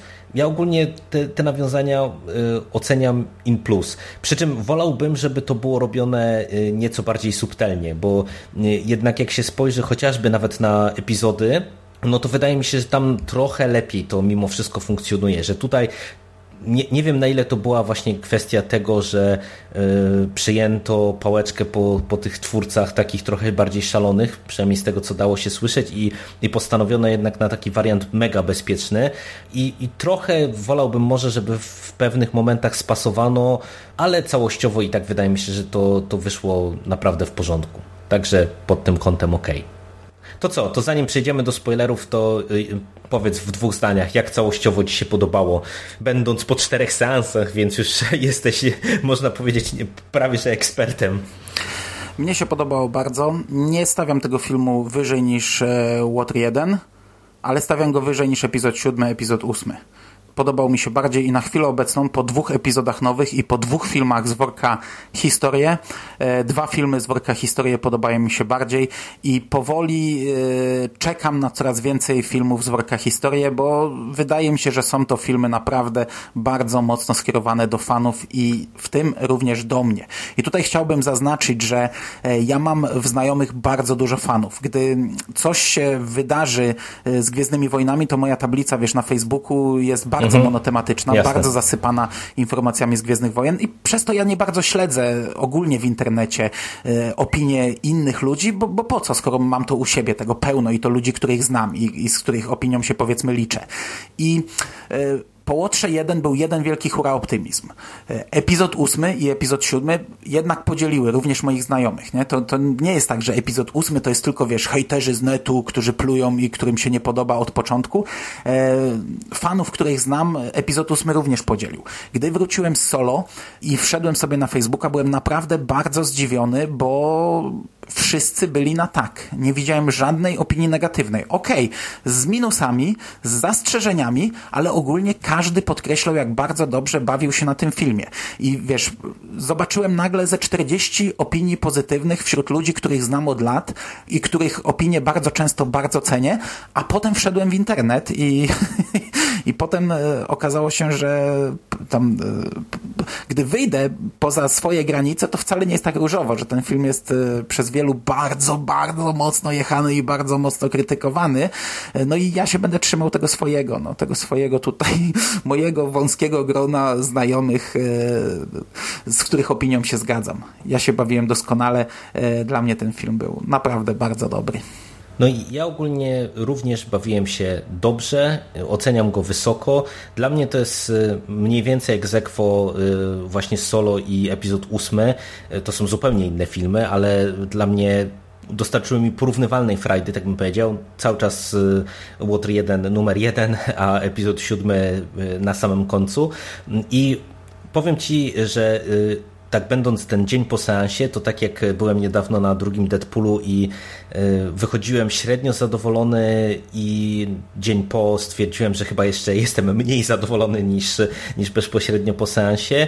E, tak po solo wychodziłem zadowolony, a dzień po jestem jeszcze bardziej zadowolony. W tym sensie, że dostrzegam y, wiele rzeczy, które tutaj się nie do końca udały, które można było zrobić lepiej e, i jeżeli ktoś jakby krytykuje, ale właśnie w kontekście tego, że widać, że w tym filmie był potencjał na coś jeszcze lepszego, to ja to jestem w stanie zrozumieć, bo tu naprawdę widać, że wystarczyłoby pewnie coś jeszcze popoprawiać, coś trochę doszlifować i, i byśmy mogli mieć w ogóle wielki film. A tak mamy po prostu bardzo dobre kino rozrywkowe y, z zastrzeżeniami, ale jak najbardziej ok. Przy czym właśnie ten podział, o którym ty mówisz, to jest dla mnie też w sumie coś ciekawego, bo ja pamiętam, że jak te tydzień temu już chyba się pojawiły pierwsze recenzje takie prasowe, to najpierw poszła fala hura optymizmu. Nie, że po tym całym gnojeniu tego filmu przez ostatnie w zasadzie półtora roku, to nagle, mhm. wiesz, wszyscy się zachłysnęli, że wow, że jest super, że w ogóle właśnie miało być tak źle, a jednak się udało, nie?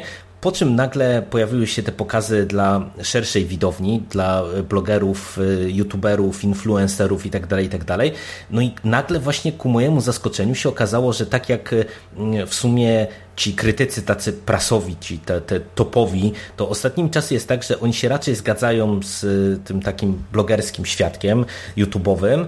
E, tak tutaj ten rozdźwięk jest bardzo duży. Właśnie dużo krytyków tych takich teoretycznie poważniejszych ten film chwali, a wśród takich mas to raczej jest on bardzo mocno jechany i mieszany z płotem. Ja przyznam się szczerze, że nie wiem do końca z czego to wynika, e, tym bardziej, że e, no, niektóre argumenty in minus do mnie trafiają, tak jak chociażby mówię, jestem w stanie zaakceptować, że komuś ta ilość fan serwisu nie pasuje albo że widać potencjał na coś lepszego, ale całościowo wydaje mi się, to jest naprawdę dobry film, godny uwagi i, i na pewno, tak jak mówisz, to, to też ja go zdecydowanie wyżej stawiam niż te bezpieczne Gwiezdne Wojny Made by J.J. Abrams, czyli epizod siódmy. No to myślę, że y, mamy omówione to, to wszystko, co mogliśmy powiedzieć bez spoilerów, no i trzeba przejść już do szczegółów. No i przejdziemy sobie pewnie przez te poszczególne akty i ocenimy poszczególne elementy, już rozbierając je na części pierwsze. If you come with us, you're in this life for good.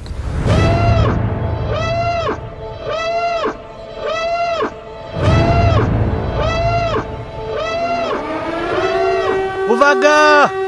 Spoiler!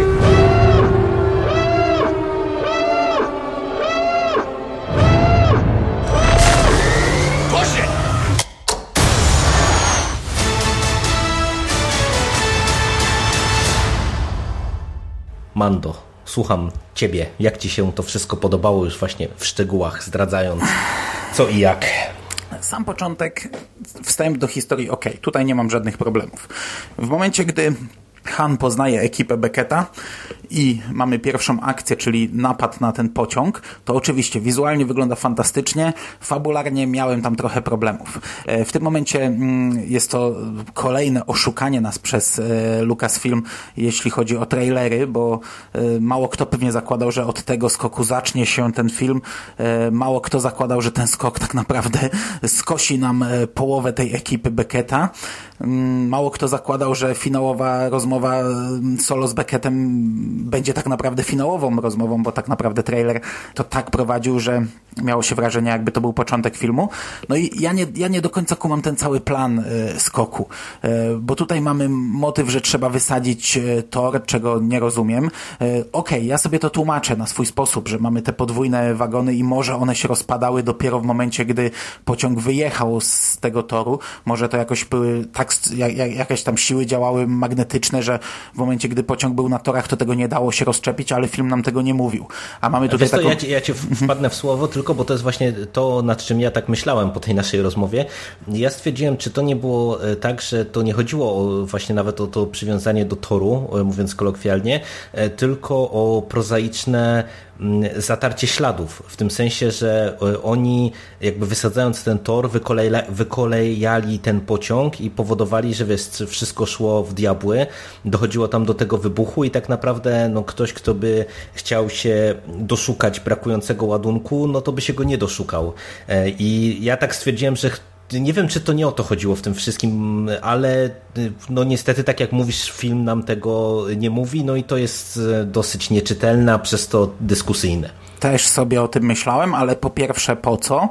Po drugie, jakoś nie widać gigantycznych wybuchów, które rozerwałyby pół tej przepaści, a jednak w momencie, gdy ten wagon wybucha, no to rozrywa całą górę, e, bo zakładamy, że tylko w tym wagonie by, był ten ładunek. Tak myślę, skoro odczepiałem sobie no, ten jeden no wagon. Tak, tak, chyba tak. Mhm. Więc jeśli on by spadł, to pewnie rozerwałby e, tam połowę tej, tej ziemi poniżej, więc e, skoro nie rozerwał, to i tak to nie jest zatarcie śladów, bo wiadomo, że nie wybuchł tam. E, tak myślę. No ale to mm, właśnie, no, no tutaj jest dużo takich rzeczy, że mógłbym sobie to jakoś spróbować wytłumaczyć, ale film mi tego nie bardzo tłumaczy. A cały ten wybuch... Mostu sprawia, że Wal poświęca się. No, gdyby nie było wybuchu mostu, ona by się nie poświęciła. W ogóle ja nie wiem, jak oni zamierzali pierwotnie ten skok wykonać, skoro było ich trzech. Wal, Rio i Beckett. Rio prowadzi statek, Wal ma wysadzić most, więc zostaje sam Beckett, który wskakuje na ten e, pociąg, przyczepia wszystkie liny, odczepia wszystkie wagony. Nie wiem, jak oni to planowali wykonać we trzech. Nie no, oni niby, oni niby tam planowali najęcie kogoś, bo tam jest ta rozmowa pomiędzy Wal i Beckettem i ona Ale dzień wcześniej jeszcze że... nikogo nie wynajęli. No, no więc nie prawda. wiem, no, ale, już, ale, ale, ale, ale, już mieli e, z, wiesz, rekrutów nowych w tym momencie, ale także to, to już może o to no, chodziło. No, ale właśnie to całe no, poświęcenie wal takie było od początku dla mnie takie było ech, nijakie. Tak, zgadzam ja, się. Ja rozumiem, że ona tam straciła broń, bo wy, te, te, te roboty, te droidy wystrzeliły jej, jej broń z ręki. Rozumiem, że tak naprawdę nie miała ucieczki, bo nadjeżdżał pociąg, ona była otoczona pod ostrzałem, za chwilę ten pociąg by ją przejechał jechał, więc e, no, no, w pewnym sensie to rozumiem, ale tam każda inna akcja, nawet próba zeskoczenia gdzieś poniżej i, i złapania się czegoś miałaby więcej sensu niż e, poświęcenie takie z, tym, z tymi ostatnimi słowami, że było warto, nie zastąpiłabym tego nigdy i bach, wysadzenie się, nie kupuję tego w ogóle. Nie ta stawka, e, nie te emocje, żeby teraz w tym momencie nam się postać poświęciła dla, dla, dla niczego tak naprawdę, dla skoku głupiego.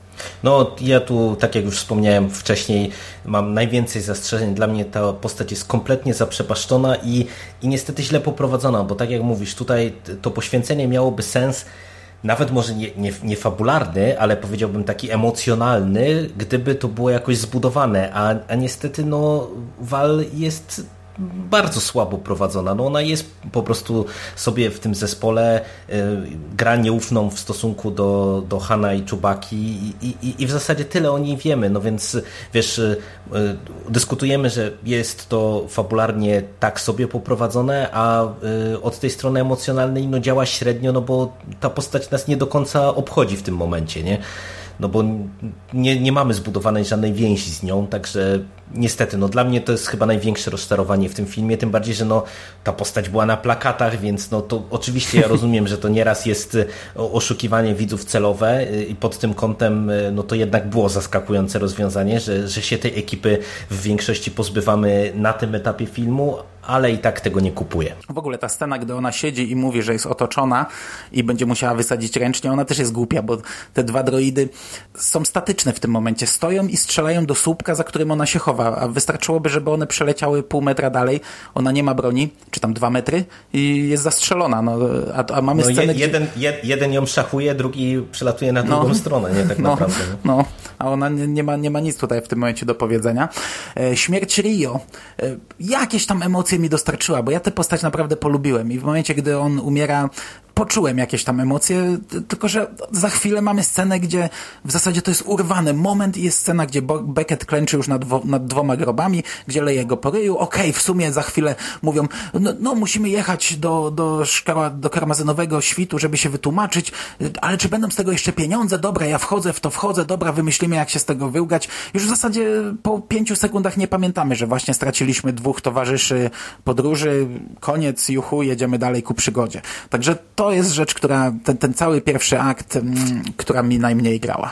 No, dla mnie przede wszystkim to pod kątem samej sekwencji akcji to było super, y, bo jeszcze się cofnę na sekundkę na Korelię, bo w sumie o tym nic nie powiedziałem, a tam podobała mi się ta postać tej szefowej kartelu. E, fajnie Lady wizualnie... Proxima. Tak, Lady Proxima, fajnie to mi zagrało, naprawdę e, duża rzecz. E, wracając jakby do samej akcji w pociągu, pod kątem sekwencji akcji dla mnie super, natomiast no tak jak mówimy, Wal słabo, fabularnie, bardzo dyskusyjne. E, tutaj jeżeli chodzi o stratę tego pilota, tu się zgadzam, że to lepiej zagrało niż w przypadku Wal. Natomiast wiesz, jeżeli chodzi o Peketa, to ja jestem w stanie zrozumieć później e, z perspektywy tego, jak ta postać jest prowadzona, no, że to, to jest trochę taka postać, nie? że on pochował e, towarzyszy i, i poszedł dalej, natomiast no, też się zgadzam, że to jakoś nie wypada dobrze. No to się sprawdza zdecydowanie lepiej po prostu jaka, jako taka sekwencja akcji niż po prostu fabularnie y, dobrze prowadzony element pod kątem, nie wiem, emocji, relacji pomiędzy postaciami i tak tak. Znaczy ja samą postać Becketa na tym etapie to też kupuję to, że on później mówi, że nie ufaj nikomu, jest bądź takim samotnikiem, a mimo to wcześniej pracował z ludźmi i nawet miał, e, no, był, żył w jakimś związku z, z Val, e, bo też spotkałem się z krytyką tego, ale ja to kupuję, bo to, że żyjesz w związku z kobietą, to nie znaczy jeszcze, że jej ufasz, że znam wiele par, które sobie nie ufają i mają ku temu powody. Yy, więc, yy, więc to, że mamy takiego pustelnika, który bardzo mocno nie ufa ludziom, a mimo wszystko pracuje w drużynie dla tam akurat tej jednej czy, czy kilku akcji, no to ja to, ja to kupuję. Chociaż może niekoniecznie to, że on nagle tak yy, próbuje przekonać wszystkich, że czuje, że można zaufać tutaj, może nie, może nie mówi tego, że zaufać, ale że czuje, że to dobre chłopaki, ten Han i, i Czubaka, e, weźmy ich ze sobą ale mimo wszystko to jeszcze okej, okay. ale ta scena właśnie śmierci, no kurczę, śmierć to jednak, jednak wydaje mi się, że trochę dłużej. Z drugiej strony, no, no nie było miejsca na to w filmie, żeby on rozpaczał, no ale to, to problem filmu. Yy, już yy, i tego, że, że, że nam na, w, w jednej trzeciej filmów wykosili yy, pół ekipy. No a y, możemy przejść w tym momencie do tej wizyty y, u Draydena Vossa pierwszej, y, w której no, jest wprowadzony ten szkarłatny świt i, i mamy powrót Kiry. I jak ci to wszystko zagrało? Bo w sumie akurat ta sekwencja wprowadzająca właśnie w te wszystkie wątki dla mnie to było zaskakująco pozytywne doświadczenie, bo mimo, że ja się trochę tego zacząłem spodziewać, bo, bo wiesz, bo jak oni tylko tam wchodzą na ten jacht i widzimy to przyjęcie, no to od razu stają ci pewnie przed oczami scenę z trailera. No właśnie, no to i, trochę... To, to, to, pokpili sprawę pod tym kątem, nie? że no, tak, tak wiele... I trailer i zdjęcia promocyjne były z, z tego bankietu, także to już było wiadomo, że tam Kirę spotka ale to była fajna scena, mocno gwiezdnowojenna scena, bo znów taki odpowiednik kantyny, czy, czy Pałacu Maskanaty, czy Pałacu Dżaby, e, czyli mamy muzyczkę, mamy koncert, tam pojawia się dużo raz dziwacznych, e, ale też migają nam dwie twilekanki. Pierwszy raz chyba w nowych filmach widzimy rasy, które, które znamy bardzo dobrze, e, tylko że one naprawdę tylko migają. Jak ktoś nie wie, że one tam się mają pojawić, to może nie zwrócić na to uwagi. No ja nie zwróciłem uwagi, przyznam się pojawienie się Kiry to jest, no, no kurczę, dla mnie to, jak jest prowadzona przez cały film Kira, jest bardzo konsekwentne i bardzo spójne. Rozmawiałem dzisiaj ze znajomymi ze Stephen King Pell, z Ingiem z Nocnym oni zupełnie inaczej odebrali e, to, jak jest prowadzona Kira i uważają, próbowali mnie przekonać, że e, to jest chaos scenariuszowy, że jej finałowe zachowanie nie wynika z tego, jak jest przedstawiona e, od samego początku, a moim zdaniem od samego początku właśnie trochę tym brakiem emocji ona odgrywa konkretną postać. My widzimy, że ona mm, miała pewne marzenia, takie jakie miał Han, że trochę za nimi może i tęskni, ale od początku wyraźnie nam mówi, że to jest zamknięty rozdział, że to jest już przeszłość, że to jest coś, do czego nie da się wrócić. Ty, Han, leć sobie do gwiazd, ty, Han, przeżywaj swoje przygody, ale ja tego nie zrobię. Ja tego nie mogę zrobić. I to nie tylko dlatego, że jest tam usidlona, bo w tych scenach, gdzie ona jest z włosem, no widać, że ona jest jakoś tam stłamszona e, przez niego, ale też to, że ona w ten sposób wydostała się z Koreli i już tak wsiąkła w ten świat, w świat kartelu, że ona jest jego częścią. E, ona nie chce się z tego wyrywać. Ona w ten sposób uratowała się, w ten sposób wyrwała się z Koreli i w ten sposób chce już żyć. Jest, jest wysoko postawiona, nie jest tak naprawdę jakąś zabawką Wosa, bo e, takie, z takimi opiniami też się spotkałem, że, że ona jest taką jego dziewczyną do, wiesz, do, do, do usługiwania. Mhm. Nie no, przecież ona, ona bierze czynny udział w, w dyskusjach na, na najwyższym szczeblu, gdzie są tylko, gdzie jest tylko ona, WOS i ludzie dyskutujący i ona tam e, podejmuje w zasadzie w tych dyskusjach, więc jest e, w pewnym sensie nawet prawie, że e, równoprawną E, równoprawnym partnerem w tym kartelu. No, no, trochę, trochę przesadzam, bo, bo jednak ona jest tam, jakoś widać też, że jest stłamszona przez niego, ale nie, widać też, jak bardzo ona już wsiąkła w ten świat i że w tym świecie siedzi i okej, okay, ona bardzo e, dobrze życzy Hanowi, ona go nadal kocha pewnie, ale w momencie, gdy staje przed wyborem, juchu ku przygodzie do gwiazd lecimy wio, już w finale, gdy staje przed tym wyborem, a e, budować dalej swoją pozycję w kartelu, wybiera kartel i dla mnie to jest e, oczywisty wybór, jeśli popatrzymy na całość, jak jest budowana ta postać prowadzona. To, z tej perspektywy to jest właśnie to, co ja wspomniałem e, wcześniej, że ta ostatnia scena, jakkolwiek ona kontrowersyjna by się nie wydawała, czyli ta jej rozmowa z Maulem, dla mnie dobrze puentuje całą drogę tej postaci, bo ona tak naprawdę właśnie nam pokazuje, że to, co y, wcześniej widzieliśmy, to z jednej strony to była trochę y, gra jej samej, y, w tym sensie, że ona jednak miała po prostu określoną misję, określone zadanie i to, że ona w niektórych momentach zachowywała się trochę, nie wiem, płasko, bez emocji, to, to była pewnie część też jej roli, jej zamysłu i widać właśnie w tej rozmowie z Maulem, że no ona nie jest y, takim popychadłem. To było już widać w tych rozmowach y, z Wosem, gdzie tak jak mówisz, no ona jest jakoś tam współdecydującą, y, ale właśnie ta ostatnia rozmowa z Maulem to też nam pokazuje, że mimo, że to jest nadal jakoś osoba mu podległa, można powiedzieć, w kartelu. Dlaczego też bym uzasadniał, że pojawia się ten miecz świetlny jako taka, nie wiem, forma jakieś jej zastraszenia na przykład, czy przypomnienia y, jej y, miejsca w szeregu, że się tak wyrażę, nie? że mamy tak, taką rozmowę, mm -hmm. gdzie widać, że to jest wszystko na, roz, na rozdrożu, y, bo wiesz, bo na, od razu nawiązuje do tego, że w tej scenie z Maulem to nie dość, że jakby samo pojawienie się Maula jest bardzo krytykowane, no to już z wiadra pomyj jest, są wylewane na to użycie przez niego miecza świetnego, że to nie ma sensu, że to jest w ogóle plucie fanom w twarz i taki fan, najgorszego sortu, e, a ja to odebrałem właśnie trochę tak, że widzimy postać na rozdrożu i Maul jej daje w ten sposób do zrozumienia, no czy chcesz e, uciekać przez całe życie, bo to przecież tutaj się w tym filmie też pojawia wielokrotnie. I to mówi i Beckett i mówi o tym Kira, czyli osoby, które w tym środowisku przestępczym funkcjonują, rozmawiają o tym wprost, nie? że okej, okay, możemy zmienić e, swoje życie w pewien sposób, ale, ale czy jesteśmy gotowi na to, żeby poświęcić wszystko e, i być ściganymi przez kartel? No nie do końca. Nie? I, I dla mnie naprawdę z tej perspektywy ta finałowa rozmowa z Maulem dużo y, dobrego robi w kontekście właśnie prowadzenia postaci Kiry, bo ewidentnie ona podbudowuje to, o czym ty mówisz, nie? że widać, że Kira po prostu w ten sposób podjęła określone decyzje w przeszłości. Ona też o tym mówi w filmie, że jej się te decyzje nie do końca podobają, że zabrnęła już w tym za daleko. Ona by pewnie chciała zmienić swoje życie, no ale niestety, no nie chce się związać z romantycznym, naiwnym e, Hanem Solo, e, który zaraz może źle skończyć, szczególnie jak sprowadzi na siebie e, karmazynowy świt, tylko chce budować dalej swoją pozycję i tyle. Tak jest. Maula zostawię sobie na koniec, rozwinę, go, rozwinę ten temat bardziej na sam koniec. Natomiast właśnie tutaj takie drobiazgi, jakieś rozmowy nam mówią o tym w trakcie filmu. Kira mówi mu pod sam koniec, że nie chodzi o to, żeby wygrać, chodzi o to, żeby pozostać w grze.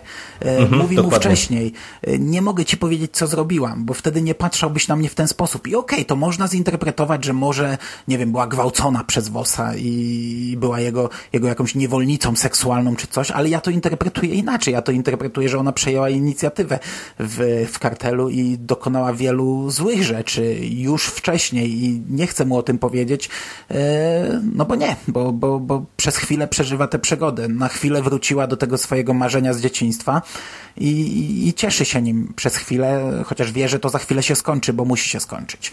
I ja tę postać tak odbieram i, i kurczę, jak o tym gadamy, to wychodzi na to, że jedna z najlepiej poprowadzonych postaci w tym filmie. No, moim zdaniem jedna z najlepiej poprowadzonych, zdecydowanie, bo, bo tutaj y, i pod kątem tym aktorskim, i relacji pomiędzy e, poszczególnymi postaciami, bo mówię, z tej perspektywy grało, grała mi ta relacja jej z Wosem, e, podobała mi się jej relacja z Hanem i pod kątem tego takiego niemożliwego romansu, który trochę dostajemy w tej dalszej części. Nie, dla mnie naprawdę tutaj i aktorsko, i pod kątem prowadzenia jak najbardziej na plus wszystko. E, drugi segment, ten duży, czyli Lando, e, Sabak i Kesselran.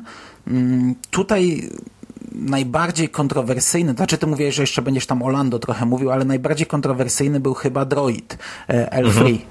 Mm, ja przyznam, że mam problem z odbiorem tego, bo e, to jest kobiecy droid, który walczy o równouprawnienie droidów.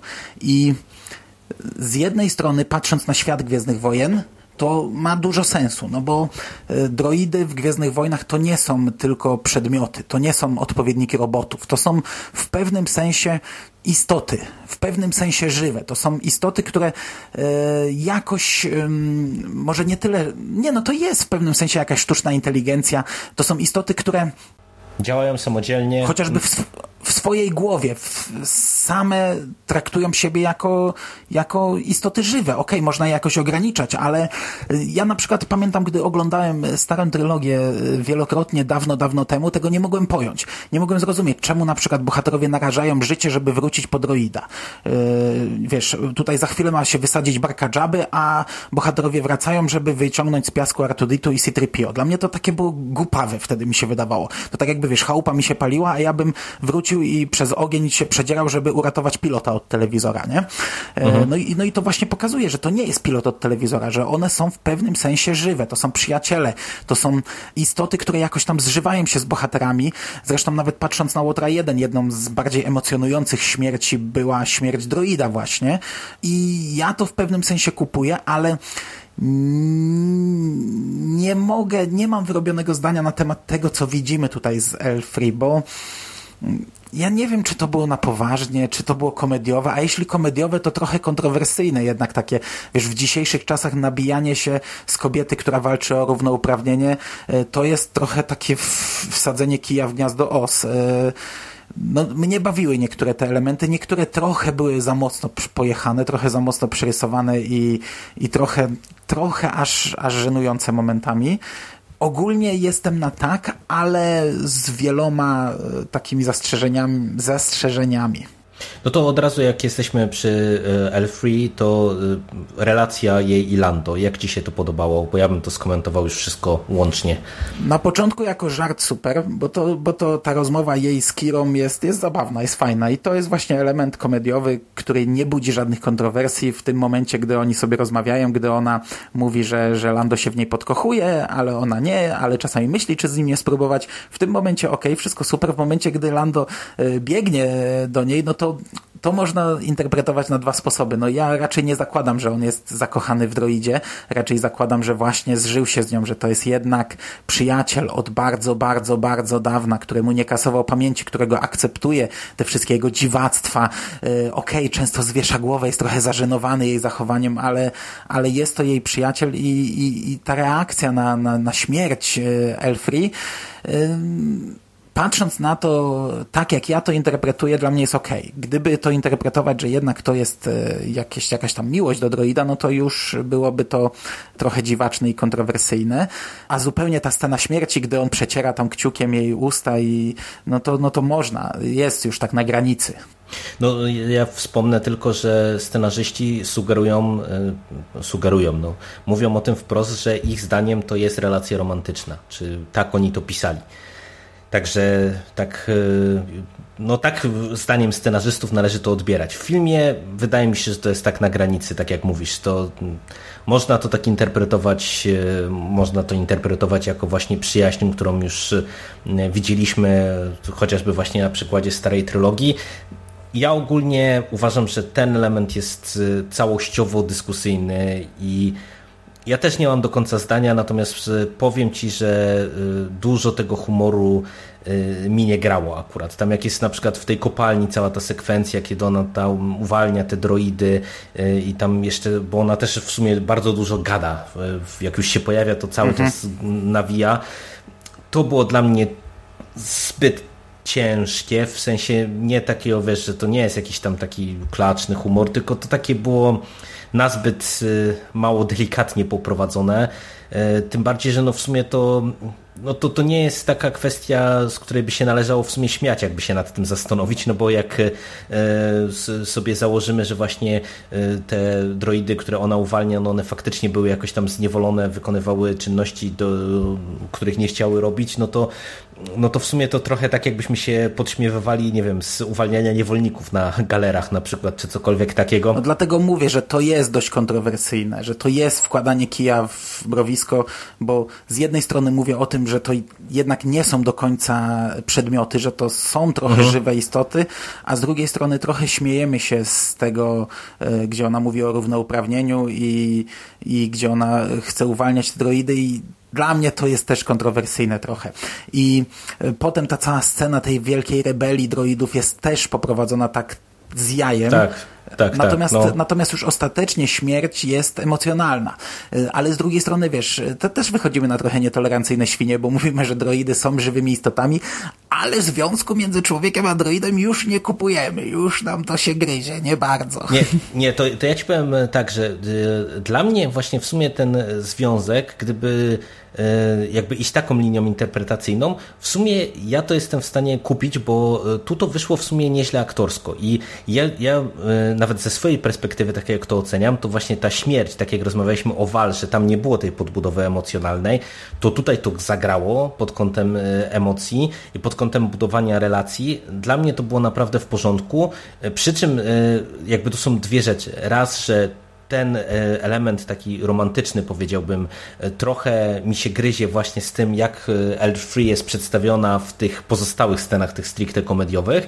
To jest raz, a dwa, że e, w sumie też e, jakby jak bardzo dyskusyjny to jest wątek, to widać e, z tym, co się z nią dzieje post factum, czyli po tej scenie śmierci, gdzie mamy wie, z jednej strony tego rozdartego Lando i to nieźle gra, ale z drugiej strony no, oni ją stalają jakoś tam z, Sokołem Millennium, no i z perspektywy właśnie tego, że nie wiem, uznamy, że e, to jest postać, która e, no, żyje, ma uczucia i, i gdzieś tam e, była bardzo mocno zżyta z Lando, no to to, że oni ją przy, przykleili do Sokoła, mówiąc kolokwialnie, po wsze czasy, no to jest takie, wiesz z jednej strony można to odbierać pozytywnie, jako taki największy przejaw e, właśnie tego zaufania do niej i tak dalej, ale z drugiej strony no to jest sprowadzenie jej znowu do karty pamięci, a, a, a nie wiesz, a nie do tych wszystkich e, emocji też, które były wcześniej, nie? Dlatego, no mówię, ja mam problem z tym wątkiem, że on jest tak poprowadzony, że tu jest bardzo dużo rzeczy takich nie do końca. Jakby twórcy nie do końca wiedzieli, jaką tonację tu chcą zastosować, e, co nam chcą przekazać i tak dalej, i tak dalej. Ja powiem, że mi się ta końcówka podobała, akurat to zespolenie w pewnym sensie Elfree z Sokołem. W pewnym momencie myślałem, czy to nie będzie jakiś, wiesz, jakoś, że on zachowa ją sobie i na przykład potem gdzieś nam wyjaśnią, że w Lobota jakoś się wszczepił. Miałem takie myśli w trakcie filmu.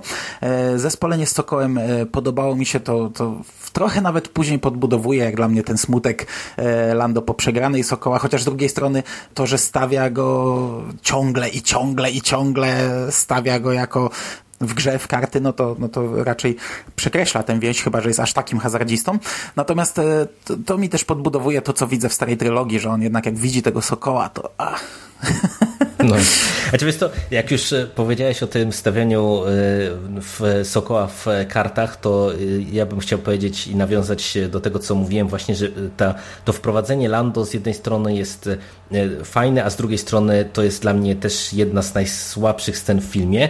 Już wyjaśniam o co chodzi cała ta sekwencja od strony wizualnej, to jak widzimy Landa, jak widzimy tą grę, jak się pojawia Han, wiesz, z tym takim ujęciem mhm. z tyłu, e, to super, naprawdę, to, to wygląda dla mnie kapitalnie, ale fabularnie ta scena dla mnie nie ma kompletnie sensu. Ona jest zrobiona tylko i wyłącznie po to, żebyśmy mieli yy, wiesz, nawiązanie do późniejszej sceny, kiedy Han Solo wygrywa w końcu Sokoła, a, a tutaj wiesz, mamy tą grę, która jest prowadzona tak, że widzowie myślą, że okej, okay, to poznamy jak Han wygrywa Sokoła, on tu jest wystryknięty na dudka, bo, bo Lando kantuje i ta scena, ona kompletnie fabularnie nie ma sensu bez tej kolejnej sceny, tej wiesz, no, ale, końcowej. Ale to jest ale ci powiem, dlaczego. zrobione. Ale, ale ja ci powiem, dlaczego moim zdaniem nie ma, nie ma sensu kompletnie ta scena, bo y, oni jak się tam pojawiają, to y, jakby jest, założenie jest takie trochę, że Han wygra im ten statek, nie?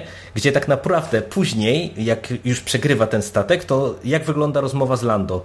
Y, no, nie, nie mam tego statku i wchodzi Kira, o, cześć Lando, potrzebujemy statku. Dobra, to za ile? I wiesz, no ale ta, wiesz ta, scena, ale ta scena gry w karty mnie, nie ma dla mnie sensu, zupełnie. Dla mnie to jest poprowadzone dobrze, bo po zachowaniu Kiry wcześniej już widać, że ona ma, ona ma tutaj plan, że ona mu mówi nie graj, a on, że będę grał, będę grał i po mimice jej, gdy w trakcie gry widać, że ona tam się nawet nie złości, że ona w momencie, gdy Han przegrywa, to on jest taki ogłupiały, a ona się uśmiecha, bo ona wie, że tak naprawdę tu nie o to chodziło. To, to jest takie utarcie nosa Hanowi. No chciałeś sobie zagrać i przegrałeś.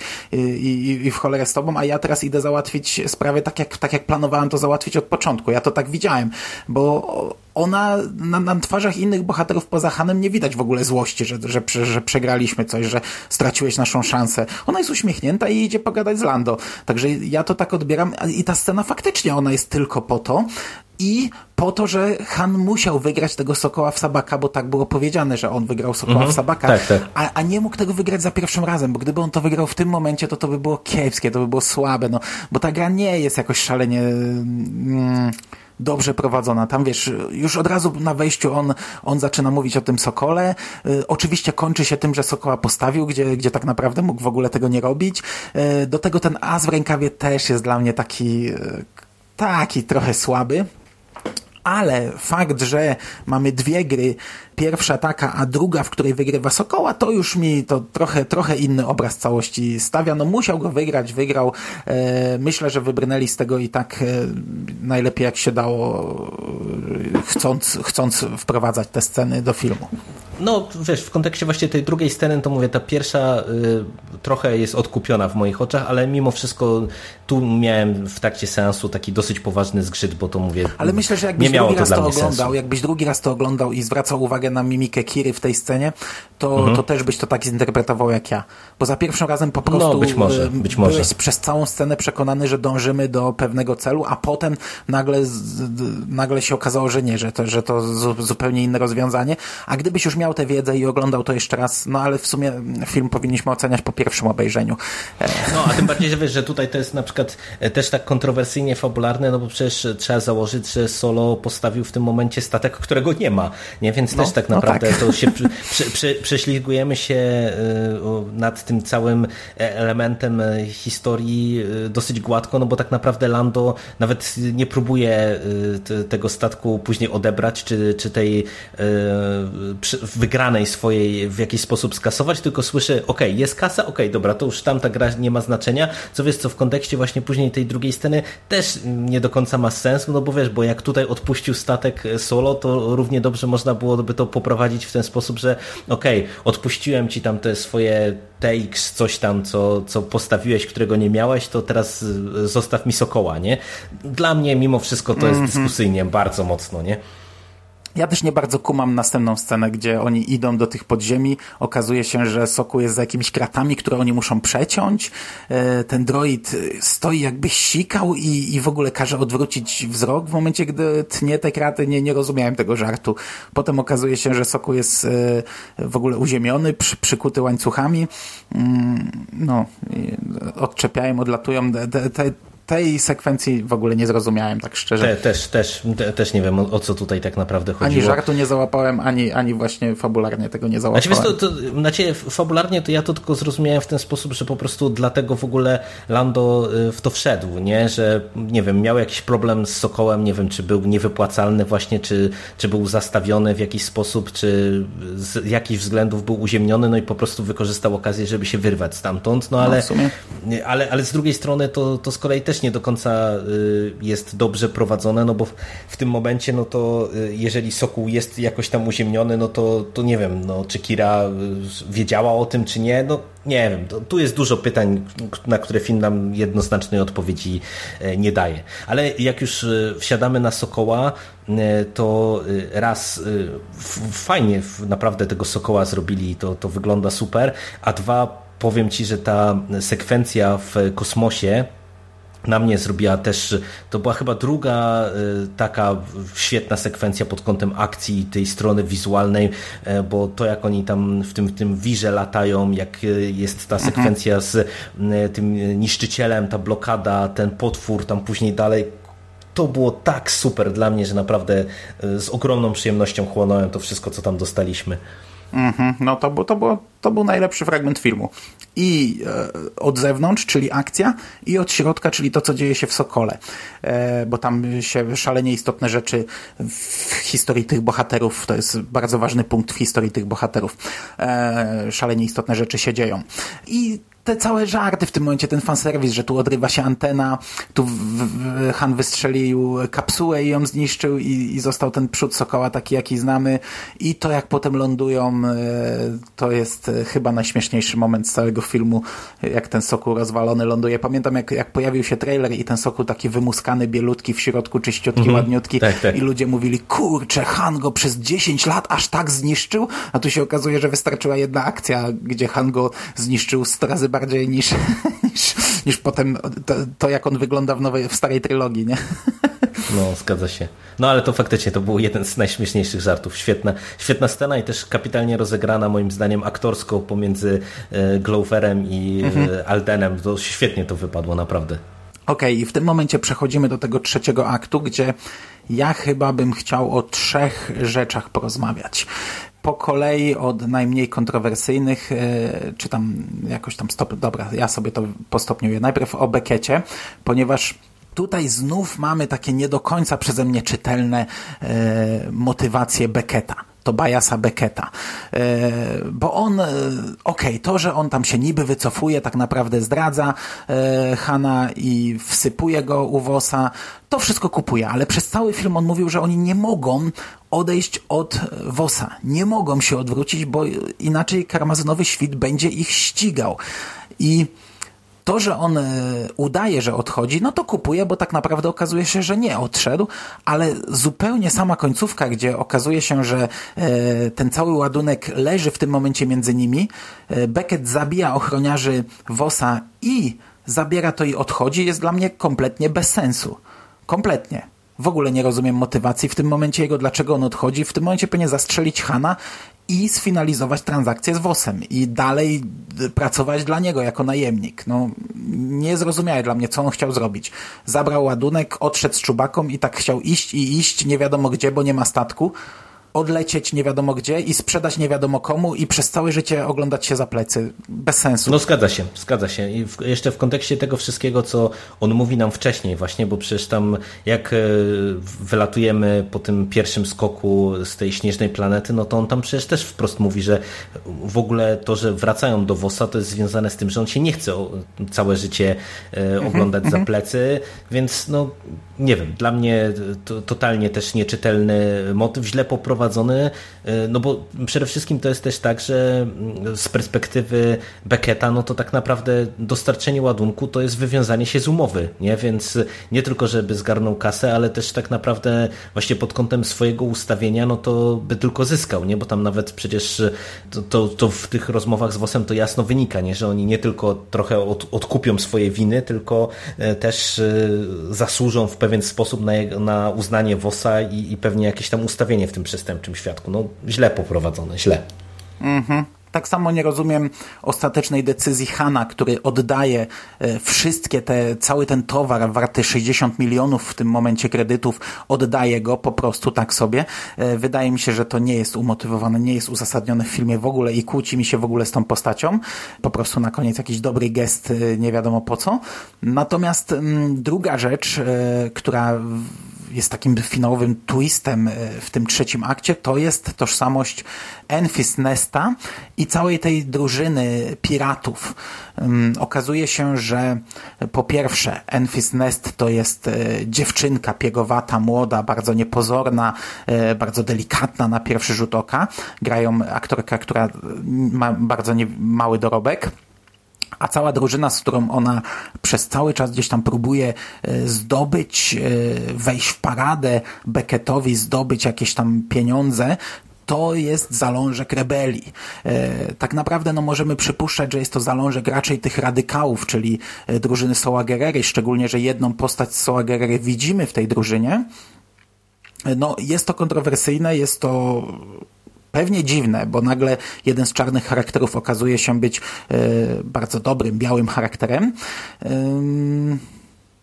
Jakie twoje odczucia z tym związane? To, dla mnie y, niepotrzebne było zupełnie to gadanie o narodzeniu rebelii w tym sensie, no, szczególnie, że to znów jest, wiesz, tak jak tam była iskra, która rozpali ogień w ósmym epizodzie, tak tu jest chyba ziarno, które, e, z którego wyrośnie coś wielkiego e, i, i nawet tutaj ona, nawet pada słowo rebelia, nie? Pada słowo rebelia i dla mnie to jest rzecz niepotrzebna. Ja uważam, że tego akurat e, w tym filmie nie powinno być, tym bardziej, że z tych dialogów i tak dało się już wyczuć, czy, czy ten kierunek był jasno określony, więc po prostu no, według mnie tego tutaj z tym przesadzono. To jest właśnie taki element, gdzie, gdzie trochę scenariusz nam e, dopowiada za dużo. E, przy czym ten e, twist dla mnie był naprawdę zaskakujący, bo ta postać ona jest świetnie wizualnie zrobiona i, i w ogóle te takie końcowe sceny, kiedy ta tożsamość Enfys Nesta jest nam zdradzona, to, to jest bardzo fajna scena, taka westernowa i nieźle mhm. komediowo I, i też, też rozegrana. z dobrym żartem i też tam ta tak, muzyka, tak. ten motyw przewodni tej drużyny jest świetny. Tak, tak, wszystko się zgadza. E, także pod tym kątem to było dla mnie ok. Mówię, i wywaliłbym zdecydowanie tą rebelię. I nawiązując do tego, co wspomniałeś o, o decyzji solo, to jest e, dla mnie trochę takie dyskusyjne, bo e, z jednej strony to jest tak, że też w tym filmie cały czas się przewija to, co Kira mówi wprost nawet z ekranu, że Han w głębi duszy jest tym takim naiwnym, dobrym dzieciakiem, ale no też tak jak mówisz, to y, fabularnie to w sumie nie ma sensu, tym bardziej, że patrząc na wartość tego paliwa, to wiesz, to wystarczyłoby, żeby oni się podzielili, nie? Albo, mhm. Y, albo cokolwiek, nie? No tutaj jakby dla mnie logicznym posunięciem jest to, że on do nich nie przystaje, y, no bo w kontekście właśnie tego, co jest krytykowane, że on nie przechodzi żadnej drogi, no on tak naprawdę no, uczy się y, trochę być sobą, tym, którego poznajemy właśnie w Nowej Nadziei, ale no, on nie mógł tutaj przejść jakiejś takiej on Nie ma, nie zmiany. ma tu przejść żadnej drogi, to nie ma być film przemiany bohatera. To jest no właśnie. zupełnie co innego. My, my znamy tego bohatera, mamy go po prostu w sercu wyrysowanego, wiemy jaki on jest teraz, czyli w okresie Nowej Nadziei, Imperium kontratakuje, powrotu Jedi. On tam przechodzi przemianę na, na etapie trzech epizodów, a teraz mamy z tą wiedzą, z wiedzą wiedzą, kim ten bohater się stanie, zobaczyć jego origin, zobaczyć jego początki, zobaczyć takie drobne elementy, które wpłyną w przyszłości na zmianę, ale my tu mamy jakieś 5-10 lat, żeby on się zmienił. No nie wiadomo cały czas, gdzie dokładnie w e, timeline znajduje, znajduje się ten film. Dla mnie to by było bez sensu, gdyby on przeszedł już jakąś wielką przemianę w tym filmie, chociaż e, może trochę zaprzeczam sam sobie, bo mówię, że powinno to się, że, że to oddanie tych pieniędzy nie do końca mi pasuje, ale z drugiej strony, gdyby on zabrał wszystkie i odszedł, to też by mi nie bardzo pasowało na finał nie, filmu. Nie, bo to, nie, no to by go tak naprawdę no jakoś tam ustawiło przecież, nie? No, to, jest, mm. to jest taka fura kasy, o którą tutaj wszyscy no, ale walczą. coś powinien, bo, bo przecież coś powinien, on, on nie ma statku tak. nawet. Plan był taki, że zaraz odleci z Kirą, będą mieli kasę ze statku Wosa, więc Tom zostawiam rebeliantom, a sami zaczynają nową przygodę. No ale Kira go wydymała w tym momencie, odleciała, nie ma kasy, nie ma statku, tak naprawdę nie wiadomo jak oni się w ogóle stamtąd wydostali, e, więc coś jednak powinien sobie zostawić chociażby na, na, na, na jakąś, na drogę dalszą Dokładnie życia. tak. No, no tym, tym, bardziej, że mamy to nawiązanie do, do Tatooine i do jego pewnie spotkania pierwszego z Jabą e, i wydaje mi się, że to też w kontekście właśnie tej drogi na Tatooine, no to zdecydowanie sensowniejszym rozwiązaniem byłoby tak, że e, dzielimy się, nie, że bierzcie swoje tam 59,5 miliona, a ja tu sobie biorę na drobne wydatki i, mhm. i bawcie się dobrze, nie?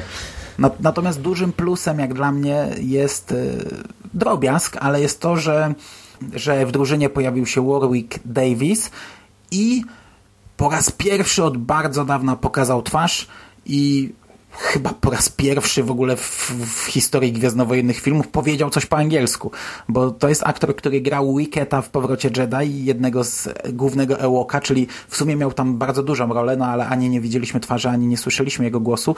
Potem przewijał się przez wiele filmów, grał kilka ról w Mrocznym Widmie, pokazał nawet twarz w Mrocznym Widmie, ale to jako, jako człowiek siedzący na trybunach podczas e, e wyścigu podracerów. Natomiast w nowych filmach to, to były sekundy dosłownie. Wiedzieliśmy, że grał w każdym, ale to były, to były kilka sekund i on był zawsze w masce. A tutaj pokazał twarz, powiedział coś, ja się bardzo cieszę, bo, bo, bo to jest dla mnie taki element, e, który jest fajny w tych, w tych, e, w całym tym uniwersum filmowym Gwiezdnych Wojen. Wiesz, e, ci aktorzy muszą odchodzić na emeryturę, wielu tych aktorów musi. To, że kto inny gra Czubakę, no to jest oczywiste.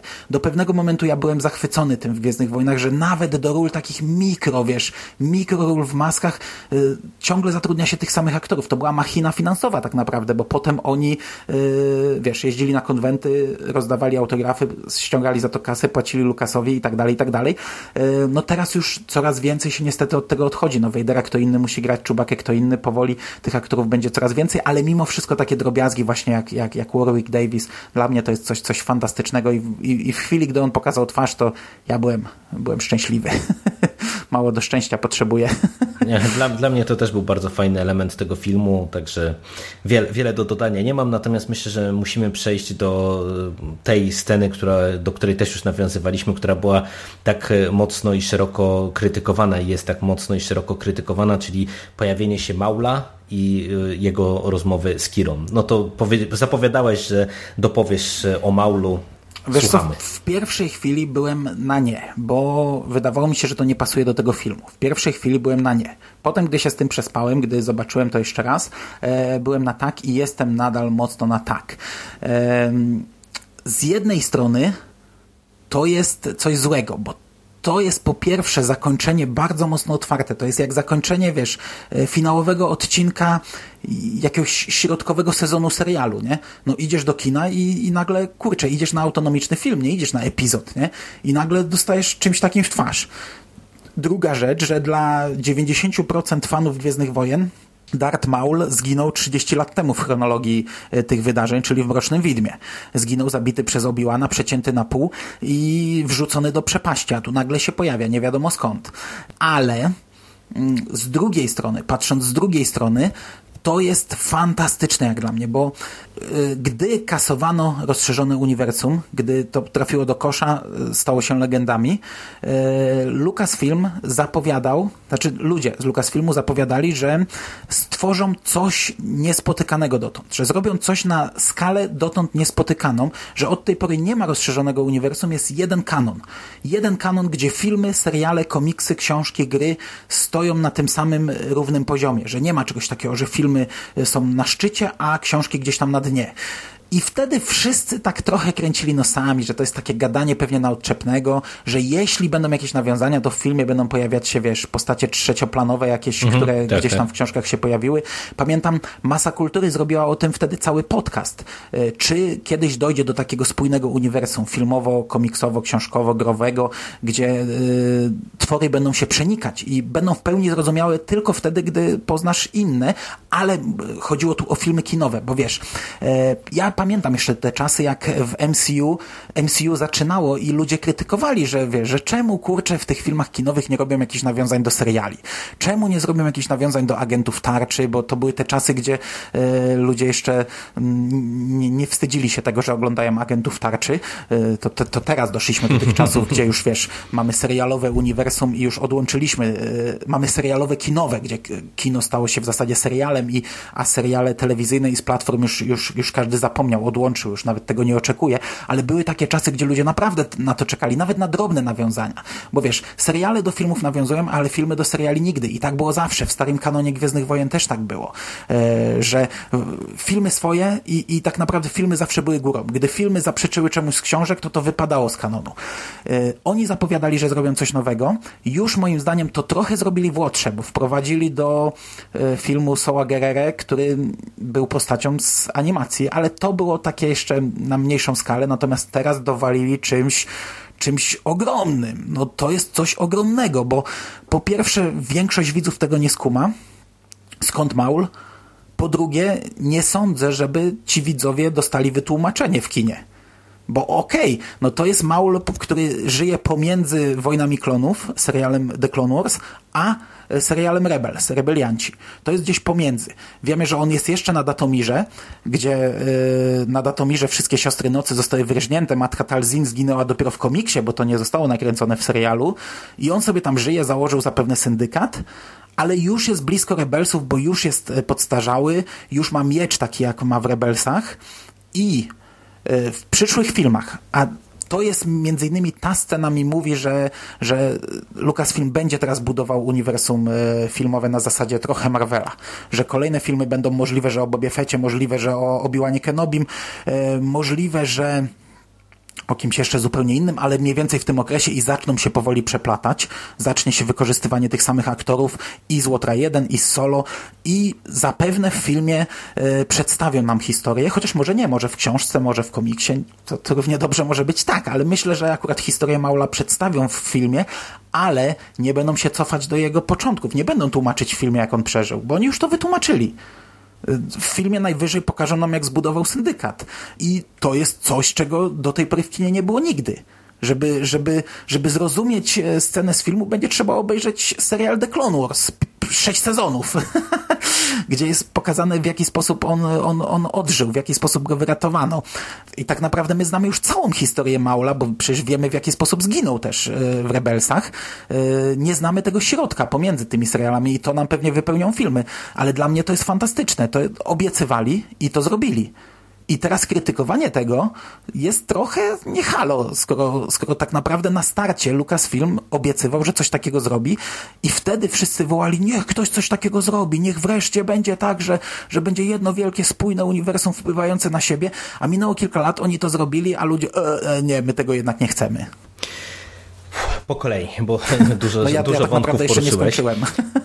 A no to, to, to, mów, nie, nie, mów, to, to, to, Skończyłem kwestię e, kanonu w nawiązaniu w tym układzie do, do tylko tego elementu, czyli do, do kanonu, e, to ja się zgadzam i tak jak wspomniałem, ta scena jest trochę nieczytelna z perspektywy e, takiego przeciętnego widza, bo ja mimo, że wiedziałem, że Maul przeżył, to i tak e, byłem naprawdę zszokowany.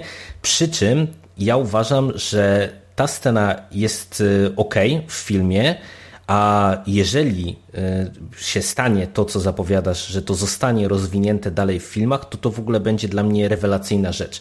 Bo w mojej ocenie to jest kontrowersyjne rozwiązanie, tylko że zwróć uwagę, że e, tak nawiązujemy do MCU, czy ktoś tak naprawdę krytykował e, różnego rodzaju elementy ze scen po napisach, które w tych... No do które, tego które, też które, nawiązać. Które, które, które MCU przecież tak naprawdę stworzyło jako pewien standard w tym kinie mm -hmm. komiksowym. Każdy z tych filmów dostawał pewną scenę po napisach, która przecież bardzo często teasowała i zapowiadała nam bardzo ważne elementy tak, z jest, filmów i dla, i dla widzów filmowych często była niezrozumiała. No oglądasz Kompletnie Avengersów, nagle pojawia dokładnie. ci się Thanos. Oglądasz Kapitana Amerykę, nagle pojawia ci się Scarlet Witch i Quicksilver.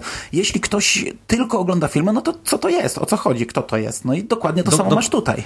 Nie, i dlatego ja mówię, że wiesz, do pełnej oceny y, tej konkretnej sceny to właśnie jeszcze przyjdzie nam poczekać, y, co Lucas Arts nam zaproponuje, bo ja y, mówiąc otwarcie, to z perspektywy widzów kinowych, to jeżeli nie zobaczę już Maula w kinie i, i nie poznam na przykład dalszych losów syndykatu, no to będę trochę wkurzony, bo wiesz, wolałbym, żeby to jednak już jak powiedzieli A, to niech powiedzą B. Ale wydaje ja mi się, że tak będzie, wiesz co? I tak to jest już na tyle kontrowersyjne, że, że, że wiesz, że, że mm, i tak jest to już tak bardzo połączone z, teraz z serialami, filmy zostały połączone, że to poprowadzą dalej raczej w filmach. Jestem o tym święcie przekonany. I jeżeli, jeżeli tak będzie, to naprawdę ja uważam, że to jest kapitalny zabieg, bo ja powtarzam przy, tych, e, przy okazji tych podcastów gwiezdnowojennych non-stop. Bardzo mi się podoba w tym nowym kanonie, że czuć jak czytamy komiksy, jak czytamy książki, jak oglądamy filmy, że to jest naprawdę jedno w miarę spójne, bo wiadomo, niektóre rzeczy się wykluczają, czasem coś tam przemknie przed oczami i, i coś jest e, mało spójne, ale ogólnie te właśnie wszystkie smaczki, nawiązania pomiędzy tymi różnymi mediami, dla mnie to jest super rzecz. Ja, e, mimo tego, że mówię, uważam, że e, pod kątem czytelności w tym filmie ta scena jest kontrowersyjna i dyskusyjna, to ja po tym jednym dniu i po takim przemyśleniu trochę tego wszystkiego, co tam zobaczyłem, naprawdę ją oceniam pozytywnie podwójnie, czyli tak jak mówiłem i w kontekście wątku Kiry i w kontekście e, samego pojawienia się Maula i jako takiego uśmiechu e, w kierunku fanów i jako po prostu takiej sceny, którą tutaj, która nam zapowiada potencjalnie dalsze filmy. E, fajnie, że Maula zagrał ten sam aktor, Ray Park. Ja go nie poznałem, przyznam się, w pierwszej scenie. No ja też nie, też nie. Absolutnie w pierwszej nie chwili nawet, no. nawet się zastanawiałem, czy to nie jest in, inna postać, tylko wiesz, tej samej rasy na przykład. I właśnie to, co nawiązujesz, ale to za chwilę, e, bo jeszcze e, głos z kolei udziela tutaj Sam Witwer, to jest aktor, który grał małą rolę w Dexterze, który grał w Mgle Darabonta. Mm, on grał takiego żołnierza, którego wyprowadzili ze sklepu i zostawił taki odcisk krwawej ręki. Dość charakterystyczna twarz. On też grał dużo w Gwiezdnych Wojnach, ale pobocznych. Grał Galena Marka w grze Force Unleashed, e, dawał głos do, do tych, do mm, Wojen Klonów, do seriali animowanych, no mniejsza z tym. Natomiast to, co ty mówisz, że w pierwszej chwili pomyślałeś sobie, że to jest kto inny. I kurczę, to wcale nie jest jakaś nienaturalna rzecz, bo wiesz, y, przedstawicieli tej rasy w Gwiezdnych Wojnach mamy mnóstwo. To nie jest tak, że pojawia się kolej z rogami, z czerwoną twarzą i z czarnymi y, paskami na twarzy i to jest na pewno Maul. Mhm. Szczególnie, że Maul umarł, nie? W filmach. Także dla mnie to jest oczywiste, że wiele osób pomyślało, że to jest ktoś inny. No, w Wojnach Klonów wielu było przedstawicieli tej rasy, dlatego to zapalenie miecza, ja się zgadzam, że jest trochę na siłę, że jest takim trochę mm, może i nawet niepotrzebnym elementem, ale to nie jest coś takiego, że traktuje się widzów jak debili macie tutaj jeszcze miecz, macie, żebyście się jarali, fani tutaj teraz się masturbujcie, bo Maul zapalił miecz. A wielu ludzi to tak odbiera. Nie, to nie jest. Moim zdaniem to jest trochę właśnie też dla ludzi, którzy niekoniecznie załapali, że to jest Maul w tym momencie zapala się miecz. E, trochę może faktycznie twórcy chcą, żeby w każdym filmie gwiezdnowojennym był zapalony miecz, bo skoro już nawet w e, Łotrze 1, skoro już nawet w Solo e, nie udało się zrobić filmu bez zapalonego miecza, to myślę, że już nigdy nie dostaniemy filmu gwiezdnowojennego bez zapalonego miecza. Mhm. Trochę to jest dla, dla takich fanów, którzy naprawdę mocno w tym siedzą, no bo widzisz, ja to od razu analizowałem. Miecz z Rebelsów, nie? to już jest gdzieś tam z końcówki i zaraz, zaraz się zaczynałem zastanawiać, w którym momencie teraz jesteśmy jesteśmy w tym timeline'ie, bo powtórzę to chyba piąty raz cały czas. Ja, ja nie wiem, kiedy rozgrywa się film solo, a trochę to jest taki, taka zapowiedź, no bo kurczę, jak on mówi do, do Kiry, teraz będziemy bardzo blisko siebie, to ja się nie zdziwię, jak się okaże, że Kira, nie wiem, no może będzie jakąś jego uczennicą. Nie mam pojęcia, no to jest wszystko coś, co ocenimy później, gdy zostanie to rozbudowane i ja jestem daleki od krytykowania, e, po co on ten miecz zapalił, jakie to głupie, jakie to żenujące bez sensu. Ja jestem za, to kupuję. To jest scena, którą kupuję. Za pierwszym razem, jak się ogląda, to patrzysz na twarz, bo wiesz, on w tym momencie yy, zrzuca kaptur i patrzysz tylko na twarz. Potem zwracasz uwagę na inne elementy i ten mechaniczne nogi widać od początku. W momencie, gdy ten yy, hologram pojawia się, tylko jest jeszcze tyłem, to widać mechaniczną nogę, więc jakby ktoś tak dobrze pomyślał, to już w tym momencie załapie, że to jest maul. Widać ten symbol yy, szkarłatnego yy, świtu na szyi jego. No, ja, ja czekam, ja czekam, aż mi to rozbudują i bardzo się cieszę, bo Maul to była postać moim zdaniem e, zaprzepaszczona w Mrocznym Widmie. To, był, to była wizytówka Mrocznego Widma, coś co, coś, co mm, reklamowało ten film i jego śmierć tak ja nie do końca kupowałem. Potem jego ożywienie oczywiście było bardzo kontrowersyjne i, i, i trzeba było zaakceptować, trzeba to było kupić, ale w momencie jak się kupiło, ja jestem za tym, żeby tę postać ciągnąć, rozbudowywać. Chociaż z drugiej strony no, on rośnie nam na, na, na jakiegoś jakąś pierwszoplanową niemalże postać, bo w chwili obecnej to we wszystkich prawie że mediach już występował.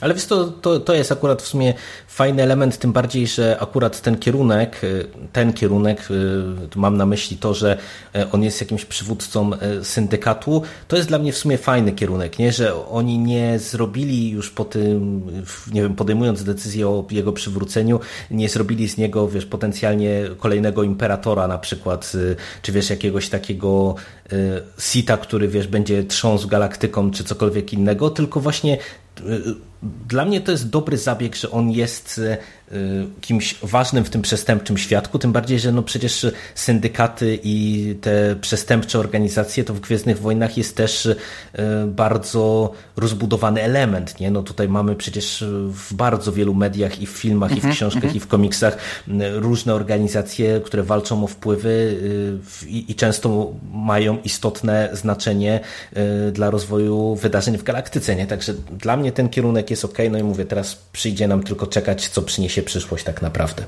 A jeszcze pamiętam, gdy pierwszy raz pojawił się Maul w Wojnach Klonów i to było w trzecim sezonie i to było właśnie na takiej zasadzie, że matka Talzin rozmawiała z takim żółtoskórym e, przedstawicielem tej rasy i powiedziała mu, pokazała mu kryształ, w którym była twarz Maula i powiedziała, że to jest twój brat. I no, z tego co pamiętam, ludzie wiesz, zakładali, że to Maul, ale potwierdzenia nie było. I yy, nie pamiętam, czy Lucasfilm to potwierdził. Pewnie tak, ale, ale to było takie nawet wśród fanów, wiesz, takie, yy, takie trochę zdezorientowanie, nie? O co chodzi? Przecież Maul nie żyje. Czy to będzie Maul, czy to będzie ktoś inny? Co to będzie? Jak to będzie? I to trzeba było całkiem długo czekać, bo dopiero w czwartym sezonie e, to zostało pociągnięte dalej. A tutaj jednak mówimy o filmie kinowym skierowanym do, no, do, do ludzi, którzy niekoniecznie jakoś e, są wielkimi fanami, więc wydaje mi się, że to, to, ten, to zapalenie miecza było właśnie taką trochę prostą sugestią do nich. Patrzcie, to jest Maul, żebyście byli na pewno pewni, że to Maul. Dobra, to jeszcze w sumie chyba już pomału na koniec, bo znowu przekroczyliśmy podcastem długość trwania filmu. To e, chciałbym poruszyć wątek, nad którym się w sumie e, prześlizgnęliśmy e, i to już z mojej strony pewnie by było wszystko, a mianowicie Han i Chewie Bo w sumie, wiesz, tak mówiliśmy o tych wszystkich postaciach, przeszliśmy przez te wszystkie akty poszczególne tej, tej opowieści, tej historii, i jak oceniasz e, wprowadzenie właśnie samego Czubaki, to jak się poznał z Hanem i to jak te postacie e, grają między sobą i jak są prowadzone? Bo no, ale wiesz, ja się, teraz że... będę znów gadał 10 minut, a ty na koniec tylko potwierdzisz, nie? Nie, nie no spokojnie. E, zaraz, zaraz ci mogę oddać głos, bo właśnie tak wprowadzając tylko, to wydaje mi się, że to jest jeden z jedna z najlepiej zrobionych rzeczy w tym filmie. Tak, bardzo dobrze. Od początku do końca wszystko mi się tutaj podobało. Mm, od pierwszego spotkania, to, to, to, budowanie relacji, poznanie imienia, już od samego początku takie trochę, trochę kłócenie się ze sobą, takie trochę y, tutaj jakieś, wiesz, na boku kręcenie głowy czubaki, jak widzi, co chce zrobić Han, a Han komentujący, żeby go nie słuchać i, i tak dalej, i tak dalej. To jest bardzo fajne. Trochę inaczej rozwiązano i to jest teraz kwestia taka najbardziej dyskusyjna, to dlaczego Czubaka jest z Hanem. Wydaje mi się, że nowy kanon nie mówi nic o długu życia. E, fakt, czytaliśmy mhm, książkę Dług tak. życia, ale ja, ja przyznam, że nie pamiętam, czy tam było, po, po, czy ten tytułowy Dług życia odnosił się do Czubaki i Hana. Nie pamiętam tego, już w ogóle wyparłem tę książkę. Wydaje mi się, że w nowym kanonie tego nie ma. Jeśli jest, to poprawcie mnie e, w komentarzach gdzieś, drodzy słuchacze. E, natomiast moim zdaniem ten moment, gdzie Czubaka podejmuje decyzję, jest dość dobrze przedstawiony. Pamiętam, wszyscy krytykowali ten element, który kończy trailer, e, gdzie jest zasugerowane, że Czubaka zaraz, zaraz zginie, że zaraz uderzy w kamień. To było do dupy. Ja się zgadzam, to było kiepskie, jak na, jak na scenę w trailerze, ale w filmie to jest jeden z takich elementów, który buduje nam te relacje. Takie tutaj uratowanie życia, tutaj jakieś, mhm, jakaś pomoc tak, sobie. Fajne. Tego jest dużo, tego, tych elementów jest dużo i wtedy dochodzimy do akcji na Kessel, gdzie nagle Czubaka e, odbija swoich E, przedstawicieli swojego gatunku, gdzie spotyka łukich e, uwięzionych i ich odbija i im pomaga. I dochodzi do takiej sytuacji, gdzie Czubaka ma z nimi odejść już w zasadzie, ale w tym momencie właśnie dochodzi do, te, do, tego, do, tych, do te, tego ciągu zdarzeń, gdzie najpierw ginie L3, potem biegnie do niej Lando i zostaje postrzelony, potem Han podejmuje decyzję, że, że pomoże Lando, że uratuje Lando i w tym momencie jest pokazany Czubaka, która stoi, który stoi na rozdrożu. Mamy pokazanych tych e, u, u, uciekinierów. E, to też jest szalenie istotne, bo za chwilę wysadzają całą fabrykę, to jest pokazane wyraźnie, że, że oni nie ucierpieli i gdzie najpierw mu jeden łuki kiwa, chodź za nami, ale on podejmuje decyzję, oni się przytulają i odchodzą, każdy w swoją stronę i Czubaka biegnie ratować jego i ja to kupuję całkowicie. Dla mnie to jest ten moment, gdzie właśnie po tych wszystkich takich drobiazgach, e, które budowały nam to, jest e, podjęta decyzja, przy czym niekoniecznie rozumiem końcówkę, gdzie, gdzie oni już są w zasadzie nastawieni na przyjaźń i podróże e, wieczne, a on jednak wcześniej mówił, że, że, że jego rodzina, że jego plemię zostało, że w zasadzie wszyscy, wszyscy przedstawiciele gatunku zostali e, zniewoleni przez Imperium i to jest jego cel. E, no, Chyba, że dalej to będzie jakoś jeszcze prowadzone, że wiesz, albo w domyśle mamy, mamy sobie po prostu sami odpowiedzieć, że, że teraz jadą na Tatooine, ale w międzyczasie pewnie, no, no, no, no z drugiej strony co mają we dwóch ruszyć na, na Kashyyyk, odbijać wszystkich jeńców, to też, też nie wchodzi raczej w grę. Widzieliśmy, jak to wyglądało w długu życia właśnie. No, dokładnie tak. No, y, ciekawe, jak, jak to poprowadzą. Dla mnie to mówię naprawdę bardzo fajnie prowadzona relacja, fajna to, ta chemia pomiędzy tymi postaciami. Tutaj naprawdę od w zasadzie pierwszej sceny y, była dobrze ta relacja prowadzona i, i w sumie tak mi się teraz przypomniało, że to w ogóle był y, dla mnie przesympatyczny żart w kontekście tego, że Han zna tam trochę ten język Łuki, I, i tam jak pada w którymś momencie, mm, to jest ta sekwencja, kiedy on tam coś próbuje powiedzieć do jakiegoś innego kosmity i y, Beckett później rzuca, że no widać ewidentnie, że ma talent do języków, gdzie, gdzie kontekst sceny jest zupełnie inny.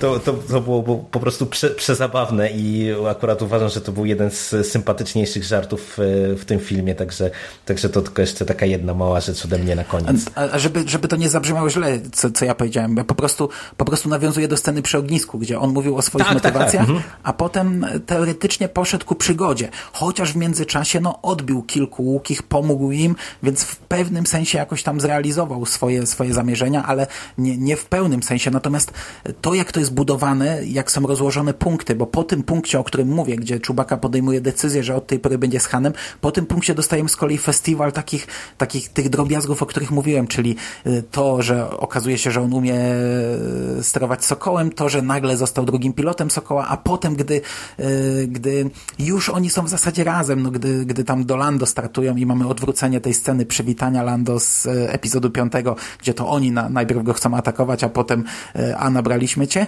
I potem, gdy wsiadają do tego Sokoła, to jest szalenie pozytywne, takie właśnie zakończenie, że teraz będziemy, teraz, teraz będziemy mieli przygody, a, a Czubaka już kręci nosem, a ten no co ty, czy, czy kiedyś, czy kiedyś cię w, w, w, wpędziłem w jakieś tarapaty, nie? I to, to, to jest fantastyczne. To, ten element właśnie, relacje Czubaka-Han są fantastyczne w tym filmie. No wiesz, ja, ja, to w sumie e, odebrałem podobnie jak ty, na, natomiast ja też rozumiem, że akurat pod tym kątem e, komuś to może nie pasować, bo wiesz, bo jak tam e, pada ta nieszczęsna rebelia z ekranu, no to w sumie w kontekście właśnie motywacji Czubaki, no to tak naprawdę to, wiesz, on jeżeli gdzieś miałby pozostać, to kto wie, czy nie powinien podjąć decyzji, żeby na przykład się przyłączyć właśnie właśnie do e, tych e, rebeliantów i walczyć o, o, to swoje plemię. Natomiast wydaje mi się, że mówię, te relacje są tak poprowadzone, że no jakby logiczne też jest, że sam jeden, czy nawet w małej grupce, no to, to nie, nie ruszą przeciwko imperium, także dla mnie to i tak wszystko było całościowo ok. No i to by było chyba wszystko. Podobał mi się strzał na koniec. Ja wiem, że to było oczywiste, ja wiem, że to było, że to musiało być. Han strzelił pierwszy, ale podobała mi się reakcja po strzale. Że właśnie nie ma tej zmiany takiej, że on nie staje się tym zimnym draniem jeszcze. Że on podbiega, przeprasza, jest smutny, że, że właśnie zabił przyjaciela. Podobało mi się to i, i, mhm, i bardzo tak. się cieszę, że ten film zamknął się w taki sposób, a nie, a nie, a nie przemianą Hana. E, tak. No i to, i to chyba by było wszystko. Pewnie jutro będziemy robić dokrętkę, bo nam się pięć rzeczy przypomni. E, natomiast dwie i pół godziny prawie. Dziękuję Ci bardzo. Każdy podcast o kolejnym filmie z Gwiezdnych Wojen jest dłuższy. tak, to prawda. No ale też widać było, że, że, że było o czym porozmawiać i o czym dyskutować. No, całościowo, jeżeli dobrnęliście do tego punktu, drodzy słuchacze, no to widzicie, że mimo uwag, mimo jakichś rzeczy, które uważamy za dyskusyjne czy kontrowersyjne, e, bawiliśmy się nieźle. Także no, wie, oby więcej e, tego rodzaju filmów e, z uniwersum Gwiezdnych Wojen. Bardziej czekam też, że ja się zgadzam na kolejny zapowiedziany, miejmy nadzieję wkrótce. E, no pytanie, czy tam już potwierdzą oficjalnie, czy nie tego Boba Fetta, ale, ale na pewno czekam bardziej na kolejne filmy z rozszerzonego uniwersum, że się tak wyrażę, niż na ten epizod dziewiąty i, i bardzo się cieszę, że, że takie filmy będą dalej powstawać. Czy miejmy nadzieję, że będą powstawać, no bo Solo musi oczywiście na siebie sporo zarobić, no ale, ale trzymajmy sobie. No, jeszcze jeszcze na, na tę chwilę nie wiemy, ile zarobił, ale myślę, że to akurat e, jest oczywiste, że zarobi odpowiednio. E, no niestety teraz nadszedł bardzo smutny okres. E, od, od bardzo dawna nie musieliśmy czekać półtora roku na kolejny film z Gwiezdnych Wojen. Także w przypadku nowych filmów usłyszymy się dopiero za półtora roku. Natomiast za dzisiejszą rozmowę Ci dziękuję. Dzięki Ci bardzo, Mando. E, przepraszamy słuchaczy za tak długi podcast. E, do usłyszenia w przyszłości. Cześć. Cześć.